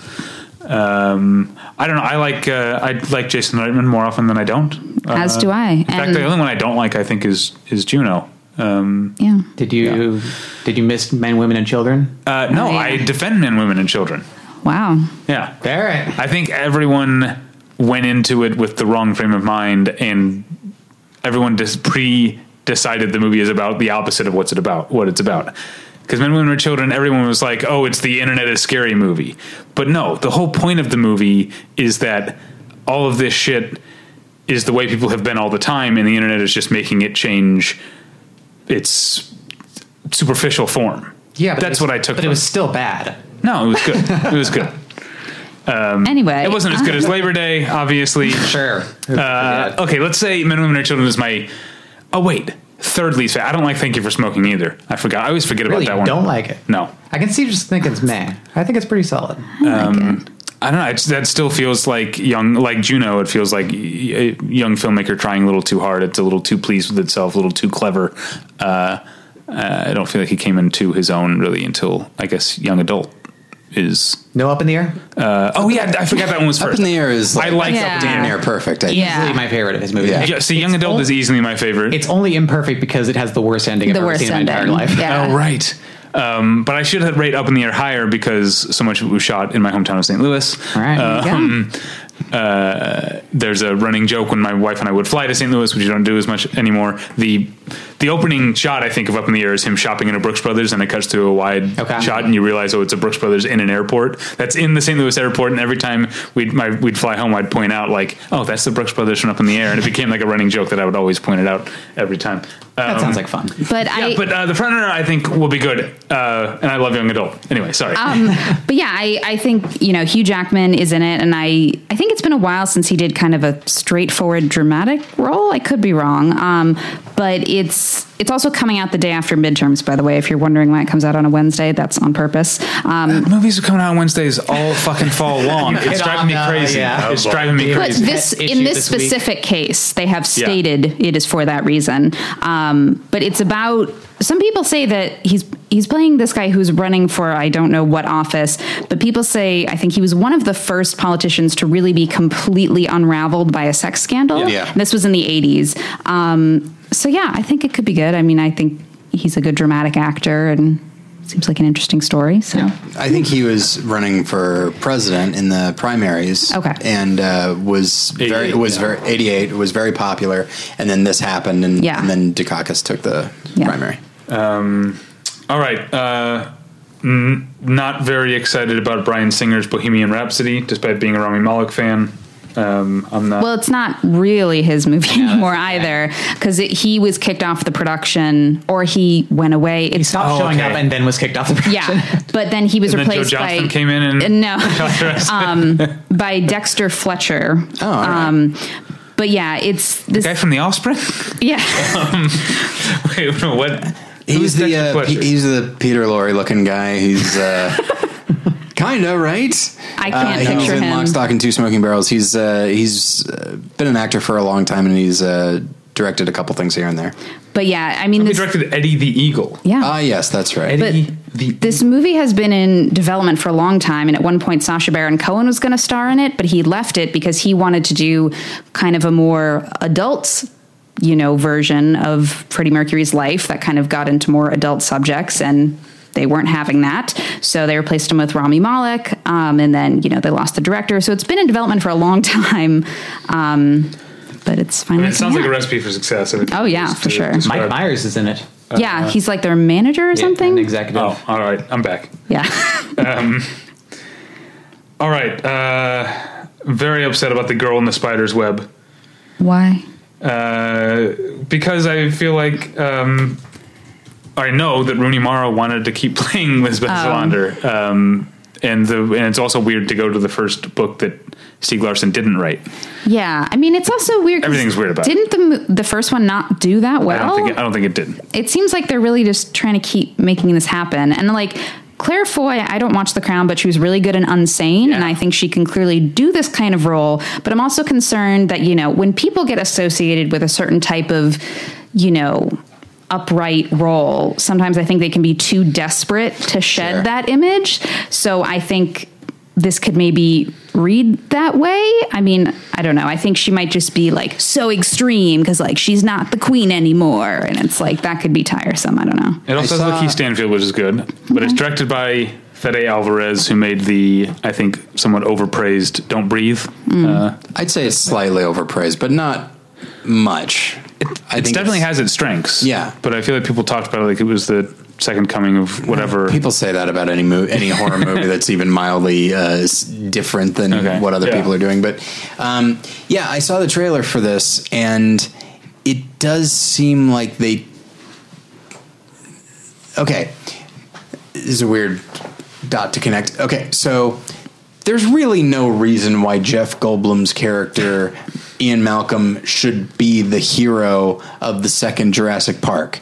He's a fucking mathematician. like he deals with numbers and shit. And they're like, well, clearly he's the one that we should send into the field, you know, because he was not merely a mathematician, but a mathematician that was gravely injured in the in the first film. Like it makes no sense at all. And along those lines, like to take Elizabeth Salander, and it's not quite that night and day, but to take her and then turn her into this a very specific type of like almost superhero level avenging angel, uh, like something like the Equalizer or something like that, Or like in Peppermint. or like Peppermint, you know, film we're all looking forward Right. to. Um, it just seemed it just seemed like it took this very uh, this very new, I, I loved uh, Rooney Mara's performance, and Yeah. to take this very layered, nuanced character and just to kind of reduce her and of course maybe there's more to the film than i'm thinking but like to reduce her to just this and to take her from three dimensions to i think two uh, is uh, upsetting Yeah. All right, next up is 2018's second movie about gay conversion therapy, uh, Boy Erased, This uh, which is also the sec- second Lucas Hedges Second movie. Lucas Hedges for those keep What was the along at first Uh, home. um, Mid nineties. right yes but it's directed by I like Joel Edgerton as an actor, but um, I hated with multiple A's hated The Gift. there are things i liked about the gift but mostly from a mostly from an acting standpoint Yeah, so um, I'm definitely not super jazzed about Boy Erased. I mean, it good looks cast, like, though. It's a ca- Yeah, good cast. it Nicole looks like it's gonna Kidman be a and fucking Russell bomb. Crowe, for any Joel Nicole Edgerton, but also like Lucas Hedges. I mean, he hasn't been around that long, but I feel like so far I have never regretted watching a Lucas Hedges movie. Sure. I don't think. Yeah. like Three he's. billboards outside ebbing missouri I Oh, mean, I forgot about that. Yeah, that makes look that makes it harder, but he was good in it, you know. And honestly, like if you're him and you say like, "Oh, I get the opportunity to act alongside Yeah. John Hawks and Francis McDormand," Oh, like, yeah. yeah. I'm going to do that. Yeah, And then he, you know, signed the contract and they sent him the script and he's like, "Ah, shoot." So do Yeah. you? Uh, I don't know if you have anything. on This one I haven't heard anything about it. It's called Fantastic Beasts: The Crimes of Grindelwald. so it's like a little indie. I right? guess so. Yeah, It's got a re- weird. uh, Maybe it's a translation. Is a weird title? Yeah. Uh, maybe it's foreign. Yeah. Uh, I don't know. Is it a sequel to Beasts of the Southern Wild? Because I saw that movie. yeah, The beasts Yeah. were pretty cool. Yeah. Yeah. Oh, I see. This is the new Johnny Depp vehicle. yeah. they got a real problem on their hands with that because Yep. it's honestly like the Johnny Depp stuff. It's not just that you know the allegations of domestic abuse, which I'm not trying to minimize, but it's also the realization that like he just kind of sucks as a person. Like he That Rolling Stone story. you know, and like that Was. he's fed his lines through an earpiece, and it's a, it's a thing where like you know people will put up to this to the degree that the person delivers like quality performances, but if that's not happening either, it's like what are we doing? and you know, and that I, maybe that's the arguable thing is that he's. I don't think he's the actor he was. Yeah. Um, I thought I thought he was actually pretty good in Murder on the Orient Express. Um, but yeah, it's just uh, I think it's fair to say that like the quirkiness with which he approached his roles seems to have just seeped into his DNA, and he Yeah. doesn't ha- have much left for the performances themselves. But he himself is still weird. Like that Rolling Stone article almost gave me nightmares of like depression nightmares. Yeah. Like I would wake up screaming if I weren't so damn sad. Uh, it was a very man. Yeah, and that's that's even without the allegations. Yeah. Like and I feel bad because I I'm not like a huge Harry Potter person, but I liked the first Fantastic Beasts. I thought it was kind of fun, and I you know liked the cast and everything. S- and they have you know additional great people in the cast. They have Jude Law this time around and Yeah. everything, and for that to be saddled with him is kind of unfortunate. and the whole reason that I liked the first Fantastic Beast, not that I liked it very much, but what I liked about it and what I think I'll like about this is that each one seems to be taking place in a different location and we get to see like, okay, here's what the magic world looks like here. Right. And I think where's this, this one, one? this one's Paris, I believe. Hmm. And so it's just like, all right, I like that from, you know, it- the word's overused, but from a world building standpoint, like it's interesting to see the American version, the French version, all that. But I'm sure the story itself will be just kind of whatever. Yeah. All right, let's move on to a movie that I'm actually excited about. Uh, it's called A Private War, um, and it stars Rosamund Pike. That's a big part of why I'm excited. Um, and she, it's a true story of a uh, war correspondent who died in Syria in 2012, named uh, Marie Colvin. And it's directed by Matthew Heineman, who made the quite good documentary Cartel Land a few years back. Um, it also has Jamie Dornan. I don't know anything about him because I haven't seen the Fifty Shades movies or The, the Fall, the TV series The Fall, not Tarsem Singh's movie The Fall, which I also haven't seen. um, uh, but um, based on the, the, the story and the pedigree, uh, I'm interested in A Private War. I'm in- Tom Hollander in it. I like him. There you go. I'm interested too, but something that's kind of weird about it is that there's a competing biopic in development, and the competing one has the approval of Marie Colvin's family, and her family has thrown shade at this one and said it's like completely inaccurate and like they didn't contact the family at all, and just throwing that out. I don't mean this to be disrespectful, but that does sound intriguing to me. Yeah, you know, no, I mean, it's just like sometimes when something has the stamp of Yeah. approval of the family, that means it's been neutered a little bit. You know? yeah, How Totally many, valid. Uh, I might be unfairly uh, maligning the crowd, but how many successful transitions have been from documentary to feature? I feel like more often than not, the features aren't that good. Yeah, the because the first one that comes to mind uh, was um, what's his name? Was it Seth Gordon who made Yeah. uh, the King of Kong? And I was Right. like, oh, what a great story! This guy could definitely make. Right. And we made like. Oh, four you mean Christmases? documentary directors, not Yeah. adapting a documentary? No, okay. yeah. The- he made like four Christmases or something or something Yeah. like that. Uh, was that him? Horrible Bosses? I think. Yeah. Yeah. Kevin Uh, McDonald is hit or miss, I think. For me, I don't really. Yeah, I'm trying to think. I don't trying to think if I liked any of his non-documentaries. Not really. He did one that I liked, but now I can't remember. It was what Black it is. Sea. I'm looking it up. Does it I have to didn't be mi- someone I- who started in documentary and then, or could it be they think weave so. in and out? Okay. Yeah, I think started. Yeah. Okay. I think it has to be a transition from documentary to narrative, Yeah, I mean, I That's a uh, good question. right? like I I liked. There's a lot I like about Last King of Scotland, and then there's actually a lot that I like about Black Sea as well from a cinematic standpoint. Um, it's not insanely dynamic, but I think visually it's yeah, I think really that's interesting. his his problem. I think uh, like when Kevin McDonald makes narratives, everything feels like a reenactment from a documentary, and it's sort of missing something. Well, and th- and that's the thing is when you look at something like Touching the Void, the reenactment is insanely dynamic. Like, Yeah. eh, it makes sense that he would be able to do that. That he would be, be able to make that transition in one way, but without the form of a documentary. Maybe I want to not see. the other. He just made the Whitney Houston one Yeah. because Yeah. I hated last year's Whitney Houston documentary because Nick Broomfield. I've said it before. He makes very good documentaries about serial killers and very, very bad documentaries about celebrities. um, uh, those seems to be the two m- modes that he works in. Uh, and so I would like to see a good Whitney Houston documentary. Did either of you see the Kevin McDonald Whitney documentary? I did not. My wife saw it. She said it was very good. All right. Um, more Tiffany Haddish, but this time, unfortunately, is under the direction of Tyler Perry. Mm-hmm. Uh, it's called Nobody's Fool. Yeah, I saw a trailer for that. It uh, does not look uh, like my kind of thing. Sarah Jessica Parker sings in Here and Now. All right. I don't think it's a musical. I think she plays a singer. Yeah, she plays a singer. Yeah. It played Tribeca.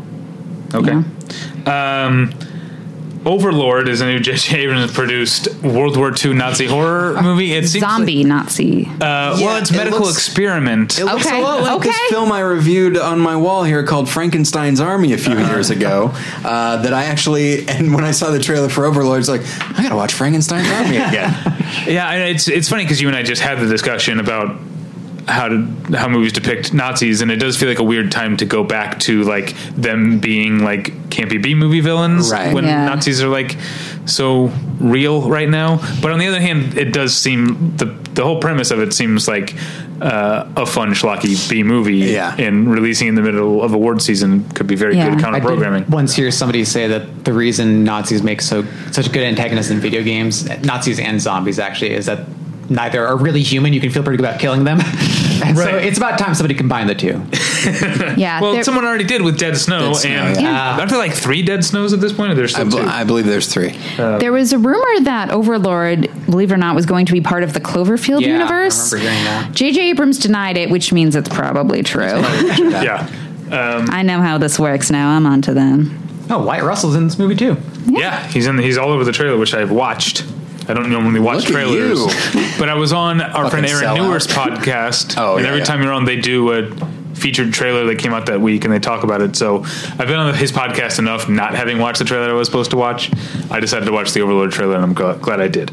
Uh, all right. Also on my tentative TIFF to see list is Mike Lee's Peterloo, um, which um,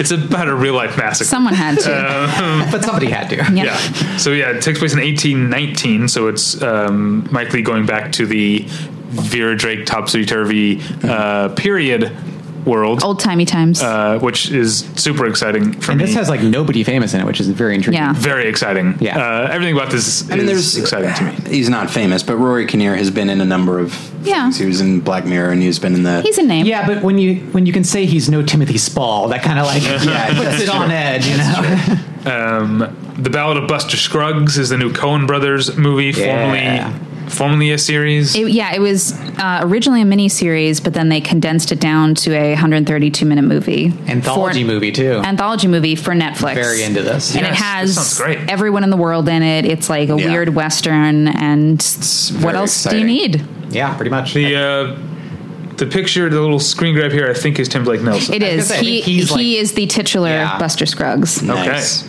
Yep. Um, God, they're making another Robin Hood movie, if you can believe it. Here's the thing I don't understand uh, with, is uh, every other year we get a new King Arthur or Robin Hood and like does anyone want this? I don't think anyone wants this but they keep happening and they don't do well. Yeah. I keep, and it's not uh, like someone needs to hold on to the rights. No. They're well, just- I was I. Uh, I, I, I watch a fair number of like uh, informative YouTube videos, and uh, so after a while they start to uh, suggest, "Hey, you should watch this." And there's been one that keeps popping up that I haven't watched yet, and it talks about why movies about Robin Hood and King Arthur and other um, like public domain stuff uh, just doesn't do particularly well. I haven't watched that yet, but clearly this is something that people are aware of. Yeah. I would say Her- we can throw Hercules in there as well. Yeah. uh, that's not a Tarzan guarantee. is that public domain? Probably, yeah. Because I saw that Tarzan movie, The Legend of Tarzan, As did I, yeah. which was it wasn't bad. No, it's perfectly fine. yeah, And I, look, I see the appeal of public domain is that it's cheaper, but just spend a little more money and then you could make a movie people want. Yeah, that's Right. the thing. I will say that they showed the trailer for this uh, at the three dollar theater, and uh, the three dollar audience seemed kind of into it. Uh, okay. Uh, who is the director? Uh, Entertainment Weekly doesn't have that information. Uh, Uh, Otto Bathurst, okay, Bathurst, uh, I don't know. It has Um, Taron Egerton and Jamie Foxx. Yes, and Ben Mendelsohn. yeah, Jamie Foxx's Little John is some strange casting. Yep. Next Is, up, is Ben Mendelsohn the sheriff? I, I guess. I would have he to is. assume so, right? so uh, essentially reprising his Rogue One role. um, uh, next up is uh, um, uh, Joe Allen vehicle, the favorite, um, everyone's favorite. Uh, uh, new star Joe Alwyn. No, the favorite is the new movie from Yorgos Lanthimos, uh, who made *The Killing of a Sacred Deer* last year, and it stars Rachel Weisz and Emma Stone and Olivia Colman, and some other people. Pretty stoked. Yeah. Uh, yeah, I'm Yeah. definitely excited about It's this. about I forget which queen. I want to say maybe Queen Anne. Um, Yes, Queen Anne. But it's about kind of the machinations of her court. But I think he still found a way to make it very weird. Oh, I'm sure. I hope Um, so. yeah, I think that is. I think I saw like someone on Twitter was like, "So we can assume this is the best picture front runner right now." I'm like, why? Oh yeah, no, that's Why? Oh, intriguingly, he did not write it. Who did? Uh, some jokers. by Tom, the Tom name- McCarthy. Deborah, Deborah- Davis and Tony McNamara. Whoever Sure. the hell they are. Uh. I don't Okay. trust that at all. This, I think that's his first movie that he hasn't written. Then that'd be Hmm. Um, okay, uh, this one's definitely on my TIFF to see list. The new film from Hirokazu Koreeda, Shoplifters. yeah. Which won the Palme d'Or at Cannes, I'm reading. Pumped. Yes. Yeah, uh, I like all his movies, except there was one that just came and went that I totally The Third missed. Murder. The Third Murder. I, It was okay. It wasn't great. yeah, but it, I feel weird. Like you and I had this discussion uh, at trivia the other night that I didn't know was even playing. Yeah. and then it was like, oh, Yeah. that's really Gotta weird. keep tabs. I Yeah. No, that's the thing. I normally so I don't pay attention normally into to stuff like what won the Palm d'Or, but I tend to pay attention to what's playing in Los Angeles theaters where I live, and so I don't understand it's the how I, opposite this time. how I missed the third murder completely. But I I, I love uh, Hirokazu Koreeda. And Shoplifters is going to be great. Uh, November 30th, Anna and the Apocalypse. Uh, this one had a little bit of a presence at Comic Con this year. Uh, they were giving out posters that looked very cool. And this was a huge, made a huge splash a year ago almost at Fantastic Fest. Oh, wow. Last year. And this is a uh, Scottish, British. well, This is British. um, well, Scotland. Scotland is part of Britain. I think it's specifically Scottish. Did you say Scotland is part of Britland? Uh, did I? Oh, I hope I didn't. Um, Are they eating it's haggis? a- no, they're eating brains because this Okay. is a Scottish Christmas high school zombie musical. Eh, Oh wow. You're just listing nouns at this um, yeah, point. but it, it is all of these things and. The handful of people that I follow on Twitter who saw it and fan- at Fantastic Fest raved about it. So, um, uh, yeah, I'm, I'm I'm pretty excited. It looks like it could be a fun time, and again, some good counter programming. Um, Japanese animated movie called Mirai. Is that how you say it? M M I R A I. In a world where the past and present coexist, oh, like in Titus, uh, a young boy meets his family at various stages of their lives in this Japanese animated fantasy. sure. That's Julie Taymor's Titus, not the sitcom starring it Christopher did take Titus. me a while to get around to thinking what you were talking about, but yeah. Let me go. Uh, let me do a quick November, yeah, November lightning round, and then Julie can do hers. So I should talk closer to the microphone. Um, what are we missing here uh, from November? Uh, Dr. Seuss is the Grinch. Eh. Okay. Benedict Cumberbatch is voicing the Grinch, which I feel like could be kind of fun. Do they have Yeah. a narrator? Uh, I don't know. the Long Dumb Road. Okay. no idea. It's like I think a, a road trip movie with I want to say Jason, Jason Mantzoukas. Mantzoukas. Yeah. That's the only reason that it's uh, uh, of any interest to me. Creed 2. Oh yeah. I Uh, mean, I really liked the first one, and uh, It's directed, but it, I think maybe Stallone was gonna direct it, but then he dropped out, and now it's like some random other guy. So you know, there wasn't a lot of Even Capel Jr. there wasn't a lot of thunder on this one. Uh, that's my lightning round for November. What do you have, Um, Julie? Well, yes, I only have um, a couple more. Um, Bodied, which I know is big at Sundance, is And an coming out. AFI Fest last and year. it yeah. at Fi Fest, and it play. I, I've missed it at every festival because it also Okay. played the Los Angeles Asian Pacific Film Festival here.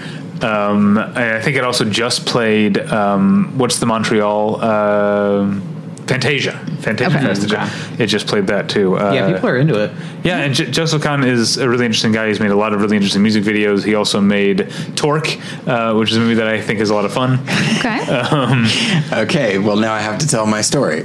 You've told it so many times. though. Uh, do you guys know the story? Yeah, I think so. okay, then I'll- Oh, I'll, hold off. Everyone Okay. knows it. Um, what else? I like it because it makes you sound dumb. no, not. No, it makes me sound like I like Torque, which is the correct opinion. Most people like Torque. I've know, seen it. which is- not enough people saw it. Yelling stuff out when you think you're alone is just very funny. I guess I you didn't think were I was alone. You were actually alone. You were in the other room. I was asleep. Okay. I woke up to you saying, "That's awesome." okay, I got to tell the story. Yeah. Uh, incidentally, actually, if we can go back just a bit, I'm sorry. To Overlord.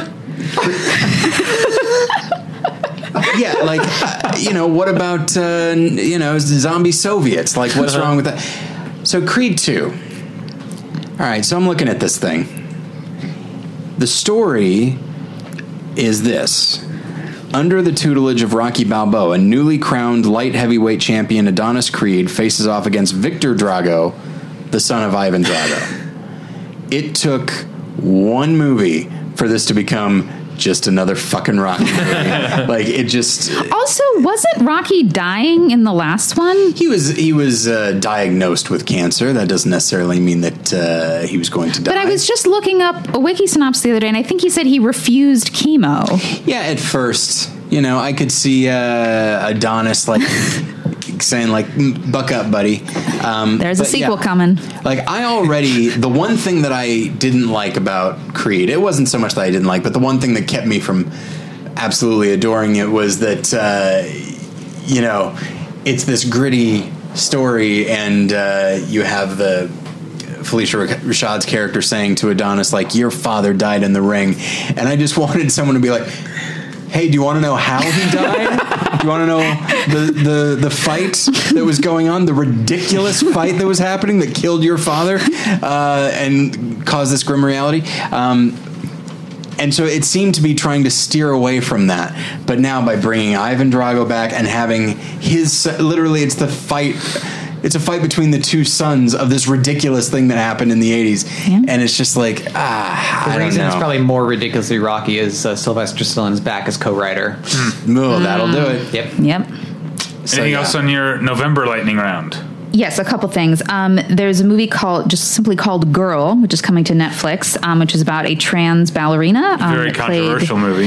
It was controversial because they cast a um, cisgender boy as a trans female. However, apparently the casting process was open to anybody. They said anybody of any gender or identity can come audition for this. I don't think that necessarily makes it okay. but- um, Yeah, I mean that was. I can see how they were trying to do it right, Right. But because it was also they had to find someone who had who could dance. Who could dance. So anyway, it was it went over well at the festivals, but who knows how it'll land here. And then um, It's a landed on movie- my Twitter mostly with derision. I Okay. think. Um, a movie from February just got moved into November. Um, it is the Rose Byrne and Mark Wahlberg comedy Instant Family. Um, that move is seen as a vote of confidence because it moved kind of right into the Thanksgiving corridor. It's basically the two of them play a couple who um, adopt three kids at once, and mayhem ensues, um, which could be good or not. But the fact that they moved it to November shows that they, I think it tested really well. So who knows? I I know. I mean, when when Mark Wahlberg is working for me, he works. Yeah. It's been it's been a while, unfortunately. Yeah. I think. Um, Something, Scott, that you mentioned once that kind of stuck with me is that the thing about Mark Wahlberg is that his acting style in comedies and dramas is identical. Uh-huh. And that's why it's so funny in comedies, is because he's doing the exact same thing, just, but it's funny. Yeah. So I, I Yeah. think, you know, he, he can be really funny. So yeah, and that's it for November for me. all right, let's kick off December with Joe Alwyn vehicle Mary Queen of Scots. Never gets old, does well, it? it, that's it, I hope uh, it doesn't need to because that's the last time uh, Okay. this year that we'll be mentioning. Uh, or this episode, we'll be mentioning Joe, Al- Joe Alwyn's name. Mary Queen of Scots stars Saoirse Ronan and Margot Robbie. Who apparently only have one scene together. uh, Yes, the two never actually met in real life. Um, Margot Robbie plays Elizabeth I, um, and uh, Saoirse Ronan. Saoirse Ronan plays the Titular Mary, Queen, of Scots. so I'm hearing this movie's a big lie then, if they never met in real life. And yeah, yeah. The other thing that's that I read because apparently Saoirse Ronan is doing. I mean, she's Irish. She's doing a Scottish accent. Yeah. But I guess I read a thing from someone who knows about history. Like, m- it's unlikely that Mary Queen of Scots had a Scottish accent because she Yeah. spent most of her life in France. Yeah. um, so the idea of uh, Mary at this age. T- speaking in a heavy brogue is. Uh, I mean, it's maybe like, she good on you just, for like, the work, Saoirse Ronan. But, practice so hard and like are you really going to tell Saoirse Ronan no right, especially it's a yeah. first time director. Yeah. Um, and it was, the move's written by uh, House of Cards' Bo William Williman. Okay. yeah Uh, yeah, I guess I, I'm interested in the cast for sure. Yeah. Um, uh, you know, I, I plan on seeing every Joe Alwyn movie this uh, this fall. I lied when I said it was the last time. You have you have okay. I mentioned this in the uh, in the movie journal that uh, Haley Lou Richardson is the official BP It Girl, and you have effectively, David, just through sheer force of will, Yeah. you have turned this uh, young man whose name has already escaped me, Joe Alwyn. Joe, what was it? Alwyn. A L W Okay, Y I- I thought it N. was You Allen. I haven't even was like, that doesn't mentioned his feel right. biggest claim to fame, which is that he's dating Taylor Swift. Oh, I didn't even know that. Oh my That's why gosh. people know who he is. Yeah. That is what an it boy does. So he just solidified his position in your eyes. Yeah. Uh, it seems cre- somehow it seems creepy saying like that's my it boy. It feels When you very go wrong. Bradley Cooper on that line, yeah. I'll deepen my voice for him any day. So here's a movie that doesn't come out till December 19th, but I'm already kicking myself for going to see Rob Marshall's new movie, Mary Robbins, Mary Robbins, Mary Poppins Return. Okay, here's the thing is that I saw they were making it and I got mad, but they anticipated that and they cast all the most delightful people who ever lived. It's, Emily uh, Blunt, Lynn Manuel Miranda, Meryl Streep, and Angela Lansbury. Are you kidding? And Dick Van Dyke, oh, right. and Ben Wishaw, yeah. I mean, Yeah. Colin Firth. Emily Oh, Mortimer. Did I you mean- say that already? Also, I mean, the Mary Poppins like there were multiple books featuring the character, Right. Yeah. right? So I think it's perfectly fine to. That's not my problem. Okay. My problem with it is that I don't like Rob Marshall movies. yes. Oh, that would definitely scare me Yeah. away. I'm on the record as saying my favorite Rob Marshall movie is Pirates of the Caribbean 4, um, and- which is also my second least favorite Pirates of the Caribbean movie. Um, Let me get out my flowchart. here. uh, all right, Spider Man Into the Spider Verse is an animated Spider Man movie about multiple Spider-Mans. I'm intrigued. I think it looks pretty cool. Yeah. it actually it, It looks it's um, Miles Morales, right? yeah. Yeah, Yeah. vo- voiced by Shamik Moore. Is he But- the guy from Dope? Is that why I know that? I don't know. Maybe. Um, Oh, I don't know. Could be. Peter Parker is also a character voiced by Jake Johnson, which is also intriguing. Really? Yeah. Okay. Leo Shriver voices the Kingpin. Nice. Yeah, Shamik Moore is the guy from Dope. Got Haley Steinfeld in there as Gwen Stacy. Oh, nice. Okay, okay. Um, Lily Tomlin as Aunt May. oh, Oh, hey. this is all a, right. This is a good cast. Yeah. wait, who did you say is playing Gwen Stacy? Haley Uh, Haley Steinfeld. What a great transition! Because the next movie on my list is Bumblebee. Ugh. Bumblebee. Uh, but it's the live action debut of Travis Knight. I, guess, I think The Uh, period maybe. piece Transformers, you mean? Yeah, but Yeah. Uh, the guy who directed Kubo and the Two Strings Yeah. All right. uh, is making. Uh, And is the son of the founder of Nike. I didn't know that part. Yep. Um, and it And, has. and he- he's the founder in general of Leica. Yeah. He didn't just direct uh, one of their movies. Yeah. oh, I didn't know that either. Yeah. Um, okay, so uh, yeah, I would say when I heard they're making a Bumblebee movie, I said, uh, like with the Halloween movie, I said, I'm not going to watch that. But I feel like we just listed a bunch of reasons and some non. John Cena is in it too. yeah. that uh, I might be interested. in. Here's the thing I saw the trailer. Maybe this is just me. It really heavily implies that there is a romantic connection between Haley Seinfeld and Bumblebee. You saw that trailer too. Was Yeah. I alone there? I honestly don't remember anything except being shocked it was shot in 185 and not 235. Well, that's what, you kind re- of movie we're making. here? That's what you remember. Yes. Not that there is That might be a very selling point to me too. erotic overtones. Okay. Just because it, I guess the aspect ratio thing, just because that feels like a choice as opposed Right. to just the default, it makes me think, okay, enough. like someone's thinking about uh, It how this is movie looks. usually awkward in the Transformers movies when they try to fit the very tall Transformers in the frame with the humans. You just have like all this landscape going on. so no one else is worried about this romance. I'm alone No, Oh, I- here. that's again another also, selling point. also, it's just they they didn't do it. Like I, I know that like that would be way too risky, and uh, I don't like even implied though. It was Sure. It was weirding me out. I don't know. yeah, it's I saw the trailer for it as well, and it's just I'm I'm not It's there, right? There's something there. sure. It's it occurred to me, uh, Okay. and I thought like wouldn't it be super awesome? And then I stopped myself from even continuing that thought because I thought like this isn't going to be that kind of movie. They're not going to go Shape of Water with it, Yeah. you know, with Bumblebee instead of uh, our friend Doug Jones. Um, I guess he was playing a part. I should specify that. All right. Um, I'm pretty skeptical of this one, even though I generally hope for the best for Mimi Letter, but on the basis of sex is a Ruth Bader Ginsburg biopic. We've already had one bad movie this year about Ruth Bader Ginsburg. This is about her as a young. yes, woman, this is though. not a documentary like RBG. It's a young hot RBG who fucks. Wait, what? Uh, when Young Pope came out, Oh. a lot of people started calling it Young Pope Who Fucks. and then when Riverdale. Riverdale came out, people started calling it Young Archie Who Fucks. Okay. And so now every young person, you know, All right. movie is just Yeah, uh, I mean the young blank. thing that kind of bums me out about it is that so it stars Felicity Jones and Army Hammer as a Jewish married couple, which do with that what you will. But um, it was originally going to star Natalie Portman, and now that I know that, I can't unknow that, and I feel like that could have been really awesome. Um, there's a age difference between Natalie Portman and Felicity Jones, right? Like, yeah, Yeah. significantly. Yeah. Um, so, or wait, no, maybe not so significant. what age is she playing? Hang on, Oh, watch get out. into the bottom of this.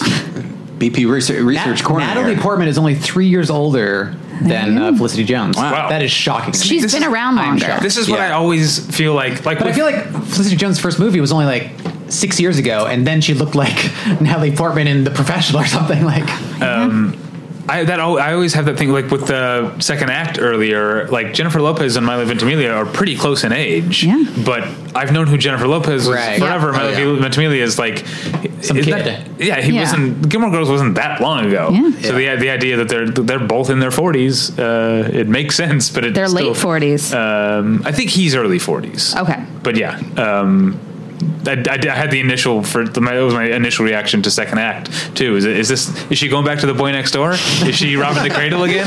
Is this going to be one of the second in a trilogy? All right, uh, on the basis of sex. Okay, that's good. Incidentally, I, I one of the things that I find most fascinating about Ruth Bader Ginsburg was her. I'm just going to say adorable friendship with Antonin Scalia, Uh-huh. and I want a movie about that. I, I just want a, an image of them riding that elephant.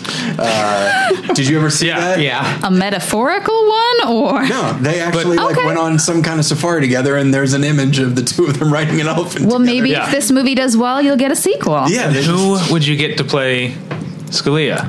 At what age, though? What age we I have to talking? be the young hot Scalia who fucks. Yeah. Oh, see, I was thinking like you'd fast forward, you get an older, sure. and I know. Uh, so he's uh, Anthony Scalia is Italian. Yeah. A little bit.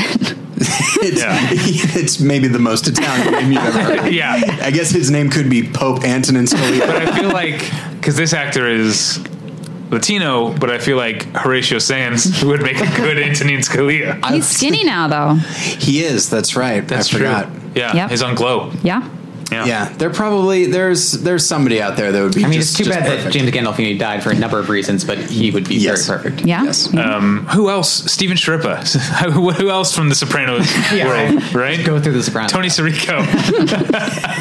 I would love to see Polly Walnuts in an elephant. Are you telling me? And just like that's how. He, It's Um, like, oh, these are these court debates are a lot more interesting now. I had something on for what Oh, we were sorry. just saying, and now I forget what it, what it was. Uh, oh yeah, Glow got picked up for a third season. Yeah. I know that's not Yeah, what we're talking about, but uh, very excited Yes. about that. Uh, all right, um, I think we mentioned it before. Maybe that was off mic, um, or maybe that was the movie journal. But uh, James Wan's Aquaman. Have we talked about that yet at all? we have not. Okay. Yeah, Um, I saw a trailer for it, and it's yeah. I, Yeah. I, I don't understand when people like when they showed the trailer at Comic Con and be like, "Oh my gosh, it looks great!" It's like It's Comic Con. The reception I was hearing at Comic Con was pretty, uh, pretty tepid. The Oh, fact really? that Okay. it's in December is kind of surprising. I think they maybe didn't think it could hold its own as a summer movie, so they're thinking it's maybe a everyone stir crazy at Christmas will get out of the house Yeah. movie. Oh, okay. I mean, it does have Willem Dafoe, Patrick Wilson, Nicole Kidman, Randall Park, and Jimin Hansu. So that's like that's kind of interesting. Yeah, no, I, I- I think I'm more. I haven't. I didn't see any of the trailer footage or whatever. Um, but uh, I'm interested at Yeah. least. Yeah. Yeah. All right. Well, we can't waste any more time before we get to Scott's most anticipated movie Yeah. of the fall, and that would be Robert Zemeckis' Zemeckis' Welcome Zemeckis' Welcome Zemeckis' Welcome. Uh, I mean, I'm not not anticipating it. it's got your favorite actor in the Yeah. lead role. Um, who? Steve Carell. Oh God, yeah, that's right. Shoot, I was all excited for Zemeckis, and then you brought me down. well, let's focus on the supporting cast. It has Janelle Monet, so just focus on Okay. that. Um, and Leslie Mann and um, Gwendolyn Christie. Um, it's an adaptation of a documentary. Did you see the Oh, and Mer- documentary? I did not see the documentary. Okay. I did not either. Um, Did but you? it's- Marwan Call? but yeah, it's Marvel. It's if I'm recalling this correctly, it's about um, a man who has um, a head trauma, some kind of brain injury, and From while an he's attack, he was beaten. Okay. Yeah. And while he's recovering, he makes these really intricate miniature worlds, like these little model worlds. So I think in this movie, in the Zemeckis movie, he like is inside them. I think it goes back and forth. I think it's Yeah. a mix of live action and then like mocap type stuff. Yeah. Where everyone definitely looks, looks really vi- shiny. Visually interesting. Yeah, I mean, Yeah. I'll see any Zemeckis, so I'm Yeah. on board. Um, I didn't know that about you because I like Zemeckis. Oh, yeah. Or I'm no, I I mostly I get so mad at Zemeckis because I will always see his movies, uh, and most of them find a way to piss me off. Uh, or audiences find a way to piss me off by not giving Allied the res- the respect it deserved because that's I think one of my uh, it was fine. as far as Um, Wasn't recent That's Zemeckis okay. goes it's what's I I think one of the, It one of the wasn't better just the ones. walk for sure. The I Walk's never saw The amazing. Walk. Oh, it's so good. Uh, incidentally, I was uh, looking up a list of overweight actors, uh, looking for someone that could p- play Antonin Scalia, and I came across Oliver Platt, who I think would do Mm. Oh, a that's- great job. So- yeah. yeah. All right. Yep. Glad we sold that. Yes. Uh, and then um, Ben is back, starring who? Lucas Hedges. This is Lucas Hedges number three, but this movie is written and directed by his dad. Yeah, who made Pieces of April, which is a pile. But I mean, Lucas Hedges with Julia Roberts starring as his mom. It sounds Courtney B. promising. Vance.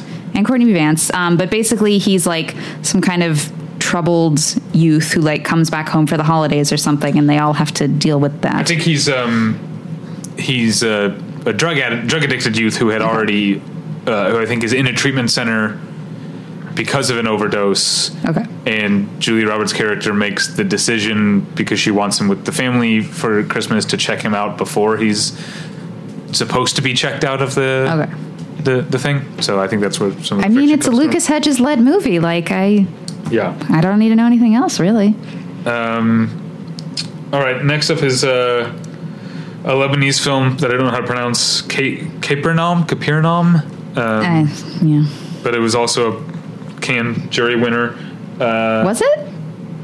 For. which won the jury prize at Cannes. According to Entertainment Weekly, it won the jury prize at Cannes.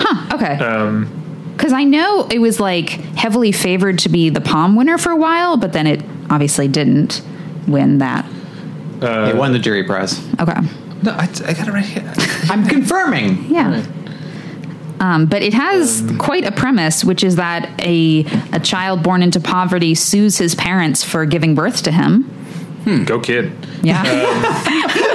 Yeah. but apparently, it's like yeah, really devastating and. now, admittedly, what does he hope to win?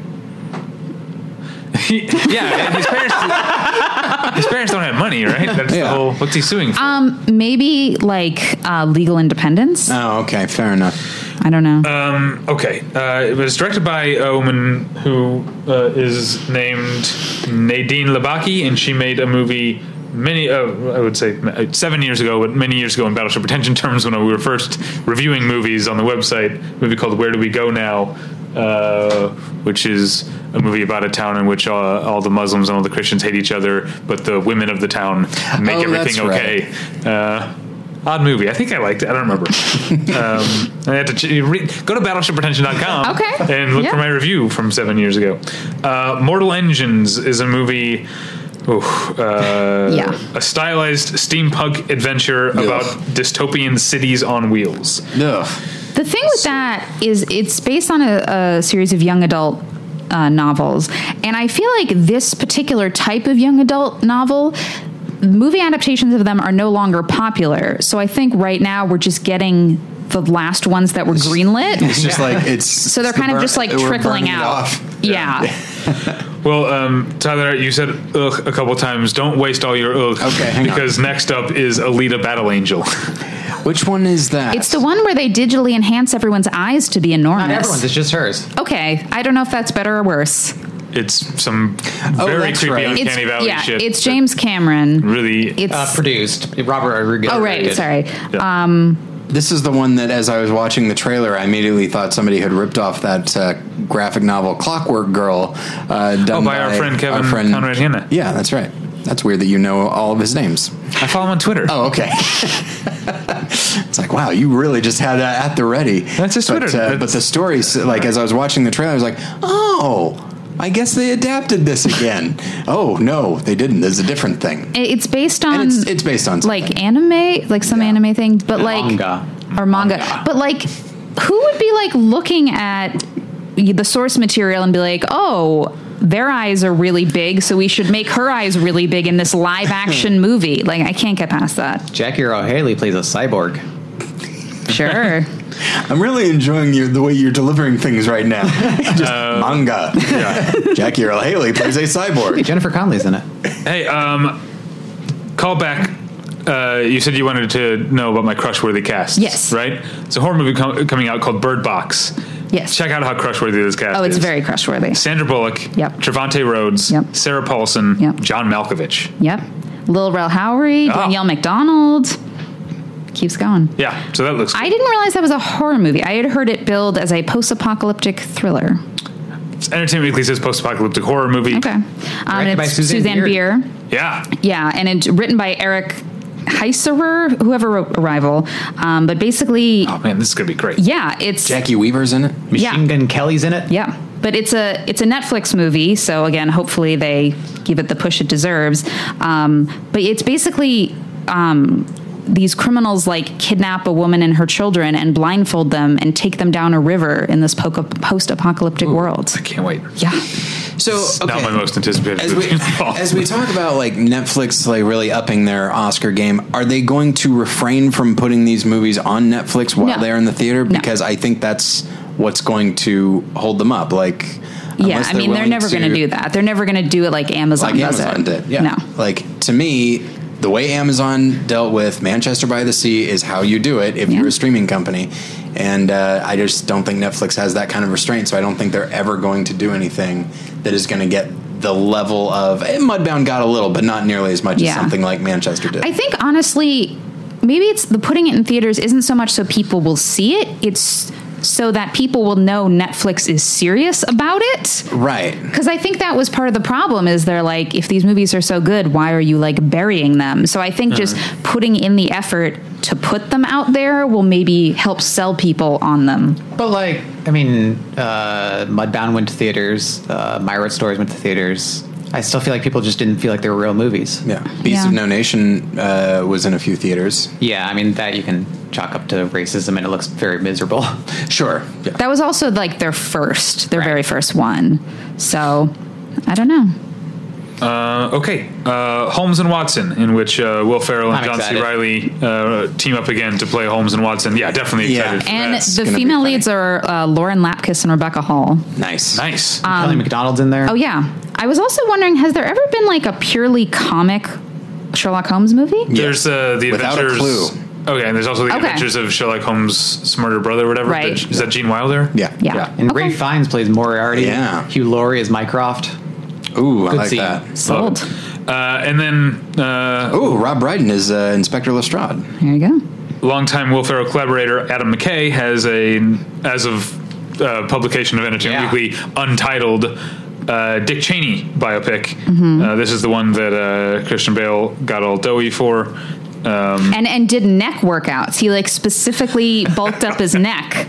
Yeah, what if he also like? What if he didn't le- didn't like? He never learned his lines. he showed up. He was like, "I look great, right?" And they're like, "All right, you're off book." Oh, uh, he just goes the Johnny Depp road. Um, but Amy Um, Adams plays his wife, Yeah. and she's in heavy makeup too. So I'm wondering if she too is gunning for the Oscar because I'm like, I think this is the first time she's made herself look really weird. So Uh, cool. Sam Rockwell's in it. Um, Yeah. Don't tell Scott, but Steve Carell is in it. yeah, Scott found out a long time ago.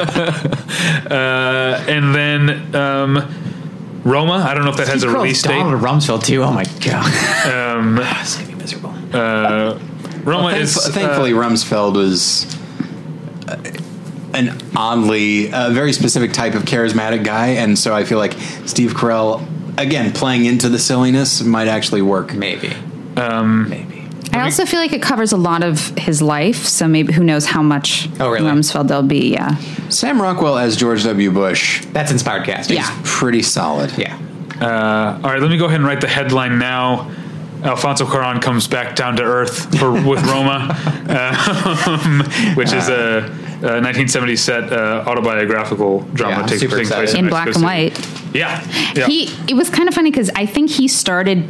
He was excited to work with Netflix because he's like, they're letting me do whatever we whatever I want. But then he's like, oh, maybe no one will see this. I think it's kind of the like auteur regret cycle that a lot of them go through, and that because of the whole like Netflix and Cannes spat, eh, they didn't show it at Cannes, and so he's like, uh, I think they're putting it in some theaters. Please see it. I'm like, uh, you made a deal with the devil. I'm sorry. I don't know, people just need to get over it and Yeah. watch the fucking movies on Netflix. Yeah. Most of the voters are watching stuff on screeners anyway. Yeah. I Yeah, don't know but I why, wanna but it's see- a, it's a mental. I want to see a Quaron movie in the theater.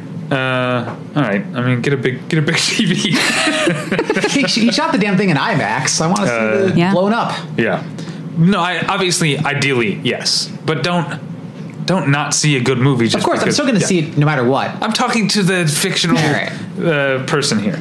Uh, all right, um, Dece- uh, December lightning round under the Silver Lake. Uh, yeah. Yeah. Which is uh, David Robert Mitchell. Did I get it? Those- Yeah. Yeah. You got the in the order right right. order. It looks really good. yeah. Um, I It- mean, the snobbier ends of my film Twitter feed have s- tagged it as out one but dumb, and I see what they mean. Okay. Uh, but out one but dumb would still be a lot of fun. Yeah, it was moved from June, which is a, maybe a vote of That, confidence. that I was don't- my understanding. Yeah, because Uh, the, yeah. the reception at was it Cannes? Yeah, it wasn't over. It was kind of tepid, and then they immediately moved it to December. I don't know. I think I like Andrew Garfield a lot. I feel like people don't like him anymore. I like David Robert Mitchell a lot. Yeah, Uh, you've also had Cold Wars and new movies from Pavel Pavlikovsky. yeah, Yeah. Um, Ida was awesome, so I'm Yeah. very excited. and uh, you've got the movie that I'm terrified to see, uh, The House That Jack Built, directed Oh, by Lars von Trier. All of his movies terrify me. I only just got around to Nymphomaniac. I had to uh, talk myself down. Uh, so uh, yeah, But they're never as like extreme as like the can audience makes them out to be. you know? right. I mean, I read descriptions of this. I know, This but seems. I, read, I read the scripts of Nymphomaniac too, and then I saw I was like, all right. I mean, the things they were described, they seem to be like descriptions of literal things. I know, but it's like it's always much less of the movie than they make it out to Oh, be. okay. And yeah, it's just like yeah, it's not a Serbian film. Yeah. I guess. The one thing I will say about that is I think Lars von Trier had the best tweet of the entire popular film Oscar debacle, where he. Somebody tweeted like uh, films will be eligible in both like best picture and popular film category, and Lars von Trier said Matt Dillon, let's get to work. right on. I'm like, okay, that's pretty funny. Um, uh, what do you, you have? Anything in the December lightning round? Yes, um, Destroyer, uh, Karen Kusama's new movie. Um, Nicole Kidman plays a Oh, cop returning to a cult she investigated. Nice. Um, she's wearing a dark wig, so you know she's serious. Uh, I think that was maybe. Um, there is a movie coming out. It's a documentary about a group of male strippers in New Jersey, and it's called "This One's for the Ladies." No, I can't wait. Yeah. Um, I also have a few Yeah, I was gonna- that um, do not have dates yet, but will either definitely or probably be this year. One is Climax, the new Gaspar Noé Yeah, I'm really excited movie. for this. Um, yeah, it's basically a group of dancers gather for a rehearsal, and then someone spikes the sangria with is it LSD? I can't remember. It's a drug, and they all go insane. Uh, it played at Cannes, got a really good reception, and he was shocked. He was like, "I've never had people like my movies before. This is weird." And it's also only like 96 minutes, which is very Yeah. intriguing for him. Yeah, Yeah. Um, so that's A24. Another A24 movie is Slice, which is a horror comedy about pizza Right. delivery boys starring Chance the Rapper, because right. why not? Tyler doesn't know who that is. I mean, his job description is in his name. I might be able to piece some things together. yep. Like his profession. His name, Mm-hmm. and I would say what he does, or at least what he aspires to do. Yep. Yep. So there you go. That, Okay. That's all you need to know. Um, also, the movie The Upside, um, which is a remake of the French movie The Intouchables, um, it was originally set up at the Weinstein Company until it wasn't. Um, but STX. What happened? Oh no! I'll tell you off, Mike.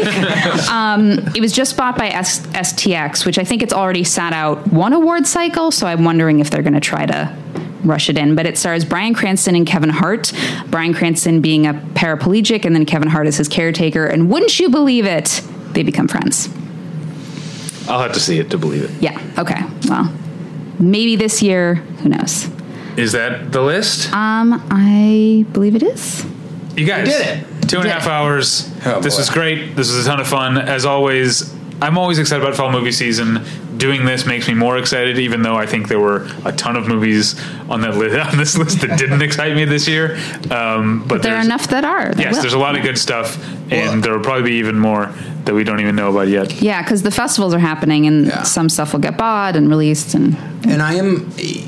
I don't mean to reduce fall movie season only to awards stuff, but every year there are movies that now they may not actually go on to win the awards, but uh, there are movies that are like, oh, that's going to be a contender, that's going to be a contender. Aside from some performances here and there, like like uh, there weren't a lot of movies that were brought up that struck me as like big like Oscar contenders. Like there there are some that seem like they could be, but then the the style of the director that we know about, like, well, that probably will preclude that from happening. And so I'm really interested to see what award season is going to look like. 'Cause, Hey, guys, you know, draft season's right around yeah. the corner. I um, think Toronto tends to clarify a lot of Sure. things. I think after Toronto was when people latched onto Spotlight. It was when people um, latched onto Moonlight.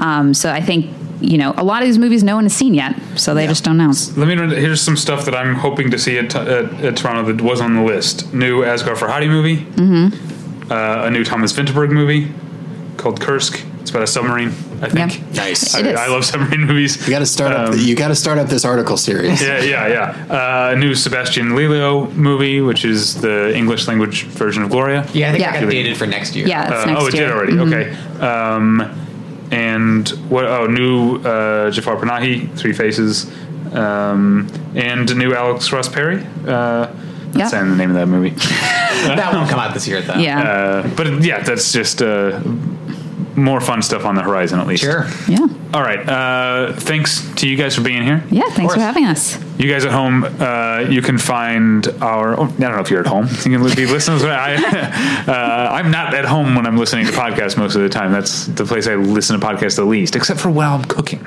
But uh, yeah, uh, mostly driving or walking or at work.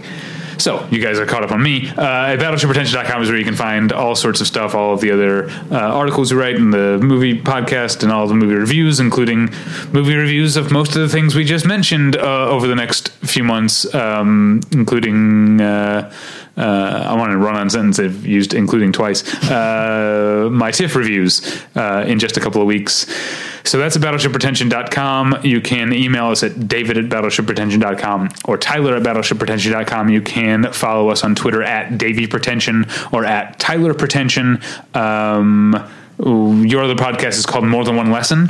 Yes, but uh, I have not put out an episode last week or this week. Uh, I'm. I think I'm gonna. As my as the school year starts, uh, and I'm building uh, my curriculum for the class that I'm teaching. Um, I think uh, I, I don't think I'm going to be putting out a weekly episode of more than one lesson, but I'm, I may try to like record a bunch and then bank them so that I can do that. Uh, but yeah, so next week we should have something, but uh, nothing at the moment. So that's us. Uh, Julie, where can people find you uh, on the internet? I'm kind of a lurker, Yeah. but I am the editor of the American Cinematech blog. That's moviesonthebigscreen.blogspot.com. Scott writes for it. Write an article on Antonioni next month. Yep. Very exciting. And Pro or con? It's more of an exploration. okay. Um, i- in Aventura, perhaps. You're such a politician, you know? Yeah. um, I also, if you're interested in a subscription to Variety Insight, it's an entertainment database that helps keep you on the cutting edge of things in development. Um, tell them Julie sent you; they might Yeah. give you a discount. You'll know all this stuff that uh, Yeah. that Julie knew. Yeah. Uh, Scott, where can people find you? Uh, on Twitter at Rail of Tomorrow, at the aforementioned American Cinematech blog, uh, at Criterion Cast, where we're keep trying to record uh, episode on Persona, but keep getting waylaid by it. Uh, and of course, at BattleshipRetention.com, where I'm trying to post more quick takes, quick articles that are easy to write and easy to read. Yeah, they've, they've been Quick fun. takes. Quick takes. TM. Uh, Pat and Panic. All right. Um, thank you at home. Well, thank you guys again for being here. This Yeah. was a Yeah, blast, as I of knew it would course. be. Thank you at home for listening. We'll catch you next time. Bye. Bye.